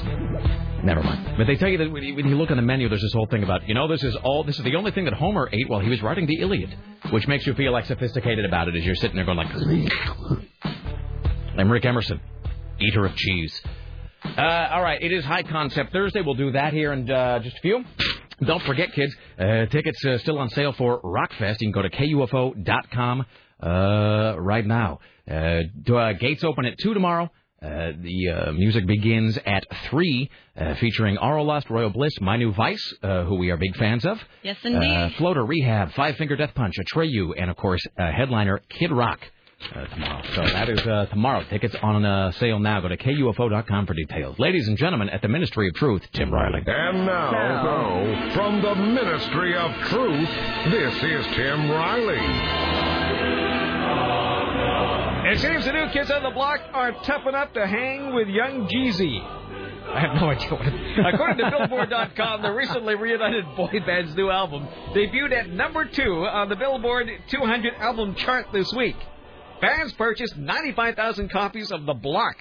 That put the NKOTB feed well behind front runner Young Jeezy. Okay. The ra- Young Jeezy apparently is a rapper. His CD called The Recession moved 260,000 units its first week out. Is Young Jeezy the guy with the snowman logo? I'm I don't a even fan. know who it is. He has like a line of clothing, and it's like it's just a snowman, which I believe is slang for some sort of narcotic. Uh, Maybe we should ask down the hall at uh, 107.5. you know what I would uh, be curious to know, actually. uh, Speaking of the new kids on the block, I would be so it sold ninety five thousand copies. Yeah. I mean, you know, it's sort of well traveled territory in the show is our discussion about how even the biggest selling records now sell a fraction of what they used to. Uh, you know, ninety five thousand is nothing. I mean, that's a drop in the bucket, and that's good enough for a number two.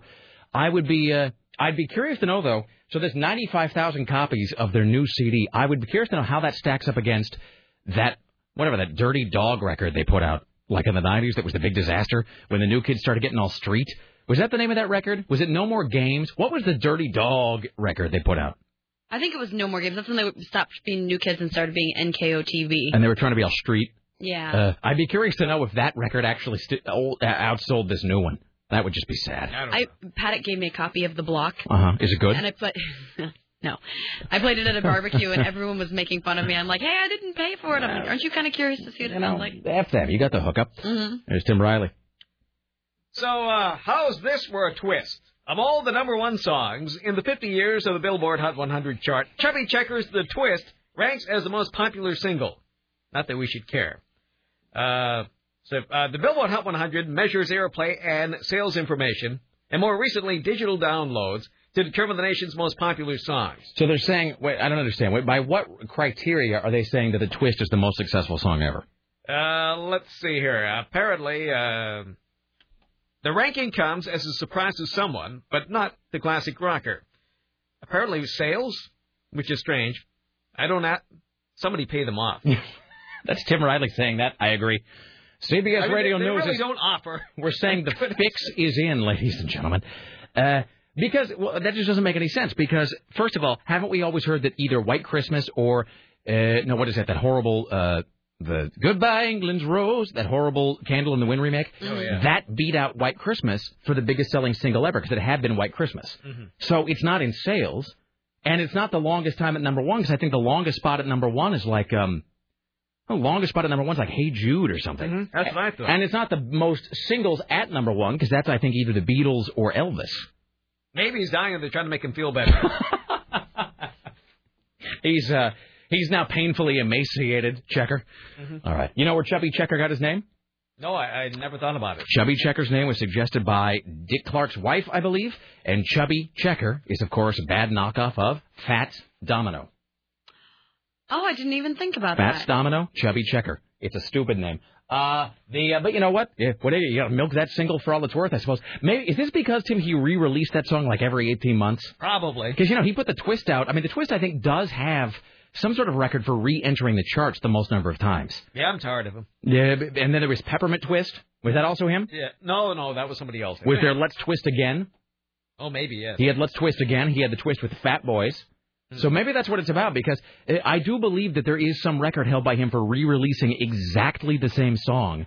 And then it kept going to, to, to number, and he didn't even write it. I think Hank Ballard's the guy who wrote that. So Hank Ballard's got to be happy about that. No, he's got to be stopped. All right. Do you have a top five? Uh, uh, we actually did the top five. I think you were sitting right there. Where was I? You were right there. I was. there was a guy in here, fat boy, guy with a hat. Oh, I wasn't here all the time. Oh, is that what was going on? Yes. Oh, okay. I know your resources were busy uh, gathering news elsewhere, which is why you were not fully cognizant of your surroundings at that point. Correct. All right. But, Uh, no, we don't have a top five. We've done it. well, the modern day chubby checker Kanye West has been uh, arrested at, at LAX during a skirmish. Are you calling him the new chubby checker? Uh, yes, I am. You're attempting to inject this into the cultural lexicon. Yes. All right. An airport spokesman said police also arrested uh, his bodyguard shortly before 8 a.m. Airport spokespeople say earlier reports are that West got into an altercation with a commercial photographer at a camera valued at more than $10,000 is broken. How can a camera be worth $10,000? They're, it throwaway items. Making days. that up. Uh, the incident happened before West and his bodyguard, who's not identified, went into a security checkpoint at the airport. Police are continuing to interview witnesses, and he may be booked. As a matter of fact, he was booked, and now he's out of jail. Oh, so maybe this is like a video camera, you know, a film camera. Or else like You those know what I mean? paparazzi dudes, you know, have those super long, you know, like lens. lenses. Those lenses are really expensive. I could see that if it was like some full-on National Enquirer type of camera, that would make sense. Oh, man, I've never been to a paparazzi store, so I couldn't tell you what. No, no. There's been an explosion and a fire in the Channel under the English Channel. A truck on a freight train exploded and burned right in the middle of the afternoon. This is in the tunnel between England and France. That whole thing freaks me out. Yeah, I never go. I, It's freaky. I've been in it going underneath Oh, no. the water. No. Oh, it's not going to happen to me. No, no. I'll continue to take those hovercraft things. Uh, You've taken a hovercraft? Yeah. I'm so jealous. Where did you take from where to where? the English Channel. Really? From uh, Dover to Calais. See, and I never went across the English Channel. You got to do that next I just time. went and I, under it. I just went and took, got my picture taken making the V symbol in front of the Old Bailey. That's all I did. Oh, very Uh, good. that's all I cared about. Uh, the uh, so a hovercraft. So that's the thing where it's like the floats on the cushion of air or whatever. Is it a really smooth ride? That sounds like a dumb question, but Yeah, fairly smooth. interesting. Mm-hmm. It seems does it, here's a weird thing. You know, hovercraft have been around for like 60 years. Mm-hmm. A little strange though, doesn't it? Still sound like a futuristic world of tomorrow thing. Mm-hmm. I'll be riding via hovercraft. It still sounds like some sort of uh, uh, you know, I'll be flying in my electric magic car or whatever. Yeah, the the Motor 7 is nothing fancy. It's like that boat that takes you from uh, San Francisco to Sausalito. Yeah. It's like it's been around too many years. Boy, you want to talk about a, a boat that felt like it had been around too many years? That boat that takes you to Alcatraz, where you just Probably you, the same thing. you, you just hear like the rending of metal and the breaking of planks. You know, you can't figure out where the sound is coming from. So, all right. Uh, so that's that. Apparently, uh, six people got hurt. They were treated for inhalation of smoke and flames. How could that be avoidable, really? I don't know, man. And I mean, here's a question about the channel.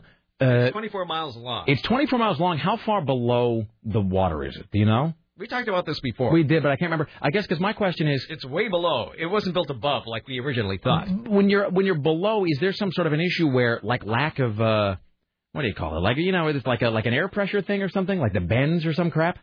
Oh, yeah, I you get the know. bends if you go down underneath the water. I've never ridden in it. so- You know, don't email about. I know this is a science question I'm mangling, and everybody is now thinking that I'm a retard. So let's just skip No, right I to the end of the think page. It's an honest question. It is an honest question, but this is going to be like let's just go to the bottom of the page where I admit that I'm retarded, and let's just spare me the uh, Rick. Let me describe Well, I- a black hole to you. I don't think you're retarded. I don't know either, and I'm not a retard. You know, here's the thing about when you say stuff like that, which sort of sounds like a compliment, but it It leaves was, a, it was meant to be a compliment. it leaves a bruise. It does. You are like, uh, and I have to see her again today before I go to the dentist. So I'm going to my, I'm going to the dentist today. Uh, but you know what I have to do before that? I have to go pick up my laundry, uh, which means that the Asian woman will get to make some other thing that sounds like a compliment, but really, like when she goes, "Oh, you look better. You're not so fat," and I just say like, "Well, uh, thanks." I what? Okay, you know. Uh, so you Tim's know. verbally abusive in the most loving way. Tim only hits me because he loves me. All right, so I guess it goes as deep as um, it converts to about 500 feet. So, but is there a weird issue there where you the air pressure is uh, such that it screws with your body? I would imagine if you hopped off. Maybe they I, don't know, bat. I, maybe- just, I remember I was just full of fear, knowing that I was just underneath a big body of water. Oh, you've gone underneath. That's what I was telling you. Yeah, but Oh, I thought you said you'd never do that. No, no, I did. No, I went between London and Paris, and I did it on the way back. How long does it take to get from one end of the channel to the other? It was a really fast train ride. I don't know. It was only like an hour, like an hour, an hour and a half. So you don't drive; it is a train. yeah, it's a train. Okay, because I was going to say you let people drive. that's Maybe- just an invitation. Maybe to- above the ground it has like giant gills like a fish that Well- suck air in. Or maybe they pump. Yeah, I was thinking maybe they pump air into it I or would something. imagine so. Next, I remember just going into it's like you're going into a regular tunnel on the side of like a wall, and then you just And go and you gradually and go down and and then go back up. There's just no way. I mean, it, it, It must be monotonous unless there are billboards along the way. Is Doesn't- it dark? yeah, is it dark? Yeah, it was. Yeah, it was just dark. Oh no. And Was it they- terrifying? going to do that. It, it's one of those things you just try not to think about it. Doesn't it It seem? wasn't that long. I remember it was only like it's only like 20, 25 minutes. Yeah, Doesn't- it's not that long. Doesn't the tunnel seem like one of those things that is destined to collapse someday? Yes. I mean, it just seems That's what you think too, with all like you knowing that it's surrounded by water. like one cannot hold back Mother Earth forever. Like eventually things fall down. So, uh, and like you know, it- it's sucked into that cyclotron. and my question, you get spaghettified. Mm-hmm. Uh, my question is, how would they even know that it was about to collapse? Like, how do they measure that? There'd be no advance warning. No, there wouldn't. I mean, there could be an alarm, but what can you do? You're trapped underneath. Yeah, as Mr. Miyagi Are would there say, some uh, escape pods? you. Well, where would? How would that even work? Where would you even escape to? Like a breakdown lane on the side? But I mean, This way to I wonder, safety? is it buried? Is, is it in the water and poking up, or is it no, it's underneath the floor. underneath it's underneath the floor of the water? Yeah, there's nowhere to run to. No. I mean, you, you. Yeah, no, that's that's like being. That, What that's if you're in like a, good shape. Is there a bike lane? No. That's like being in. I mean, that, that's like uh, you know, just uh, whatever. That's like Ooh, being I in don't a want to thing. think about this too much. That's like being in. That's like being in a drinking straw when somebody flattens it. There's no getting out of that. So, all right. Well, if there was like a sucking device at the other end that pulled you through. I think the show. emergency. I think. I think for many people, the show is the sucking device that pulls them through. Well, I like it too. This just sort of frittered to an end, didn't it? All right, uh, I can't think of any more to add, really. ladies and gentlemen, Tim Riley, greatest newsman in the history of the world. Uh, back at four, five, six, and seven, top of the hour, all the way through. Like us, like us, like us. Uh, we got calls. We should break though, right? Yeah. All right. Uh, if you're on hold, I see you there. Please uh, hang on. We will get to your calls immediately when we return. Uh, we will dedicate the entire final segment here to your phone calls. It's 503 733 2970. Uh, Back right after this with your calls. Stay there. It's the Rick Emerson Show.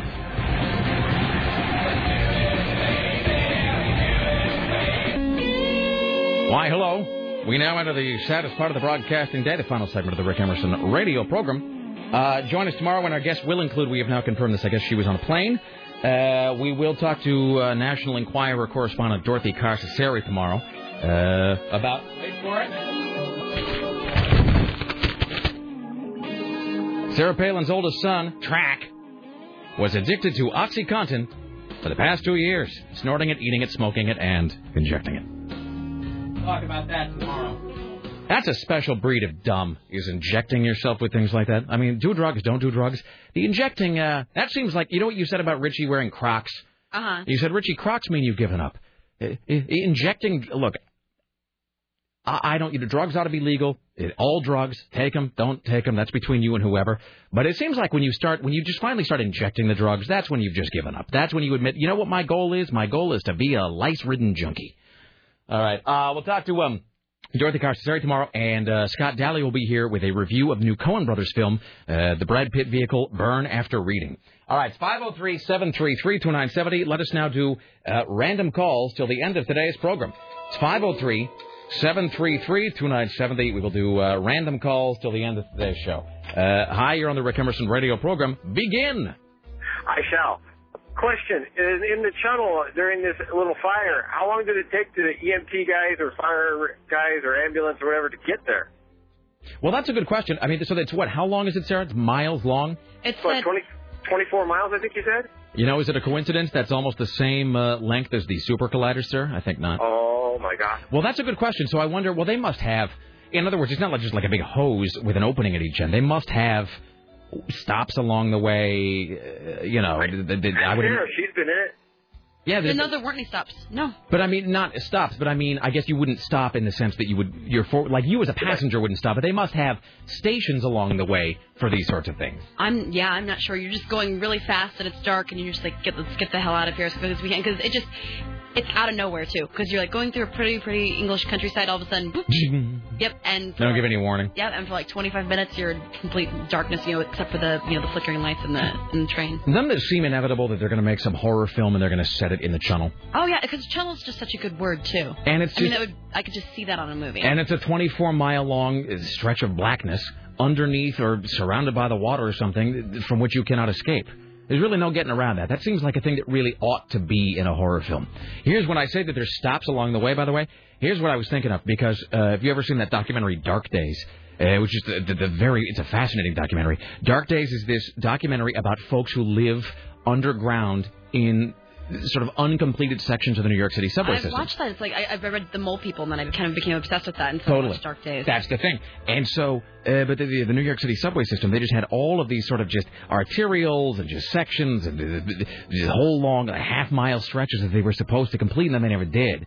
Uh, and so there's the main sections of the subway which are, you know, still work, they're still active or whatever, but then there'd just be these like branch off segments that they never finished. And so the deal is, they, they, and that's where these kind of guys would set up in these whole like shanty town community. If you ever see this documentary, you really need to see. it. It's called Dark Days. The score is by DJ Shadow. Uh, it's a really amazing documentary. Really, really interesting. But but the really but the part that they sort of talked about that did stay with me forever is they said because they were all these sort of arterial branch offs that were never completed.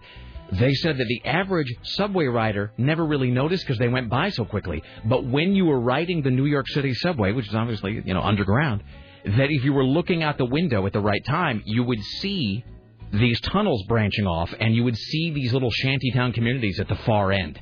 Uh, which is the thing that people would say they saw, and then other people thought they were making it up because you would just see it at the blink of your eye. They're like, "I saw people living down there," and they'd be like, "You shut your mouth, you're crazy." So it's just I a thought weird. every time I'm in New York this whole past time too. My sister and I are both slightly obsessed with the mole people, and so we'll always look because they would just jump off the platform and run down, you know, Oh. like through holes that they had like made or you know that were already there, that Oh. were parts of incomplete subway. All unnerving. All right. I look for the mole people every time though. You should too. All right. Well, having said that, we're going to take calls. We're now at the end of the program. So, uh, my apologies to callers. We did not get to today. No time to be fair. Call us tomorrow, won't you, please? It's uh, 503 733 2970. Like us next. Uh, like us 101 at 5. Michael Merrick Show at 7. We will see you tomorrow at 10 for the recap. 11 for the show, featuring Dorothy Cascerceri and Scott Daly from FilmFeverRadio.com. Don't forget, uh, Rockfest tickets on sale now, my friends. Go to KUFO.com for more details. We want to thank CNN radio correspondent Steve Kastenbaum, Lisa Desjardins, and Lisa Desjardins, as well as Peter Carlin from the Oregonian, now on sabbatical. Rick Emerson Show, produced today and every day by the lovely and talented Sarah Dillon for AM 970 The Talker in the newsroom. Tim Riley. On the phones, Richard Bristol, the gatekeeper, Dave Zinn, uh, web mistress Bridget from upstairs, director of engineering, Brian Jones, CBS Radio Portland marketing guru, Susan Donap with me, Reynolds. As always, thank you for listening. Be safe. Watch out for snakes. We'll see y'all tomorrow. Bye now.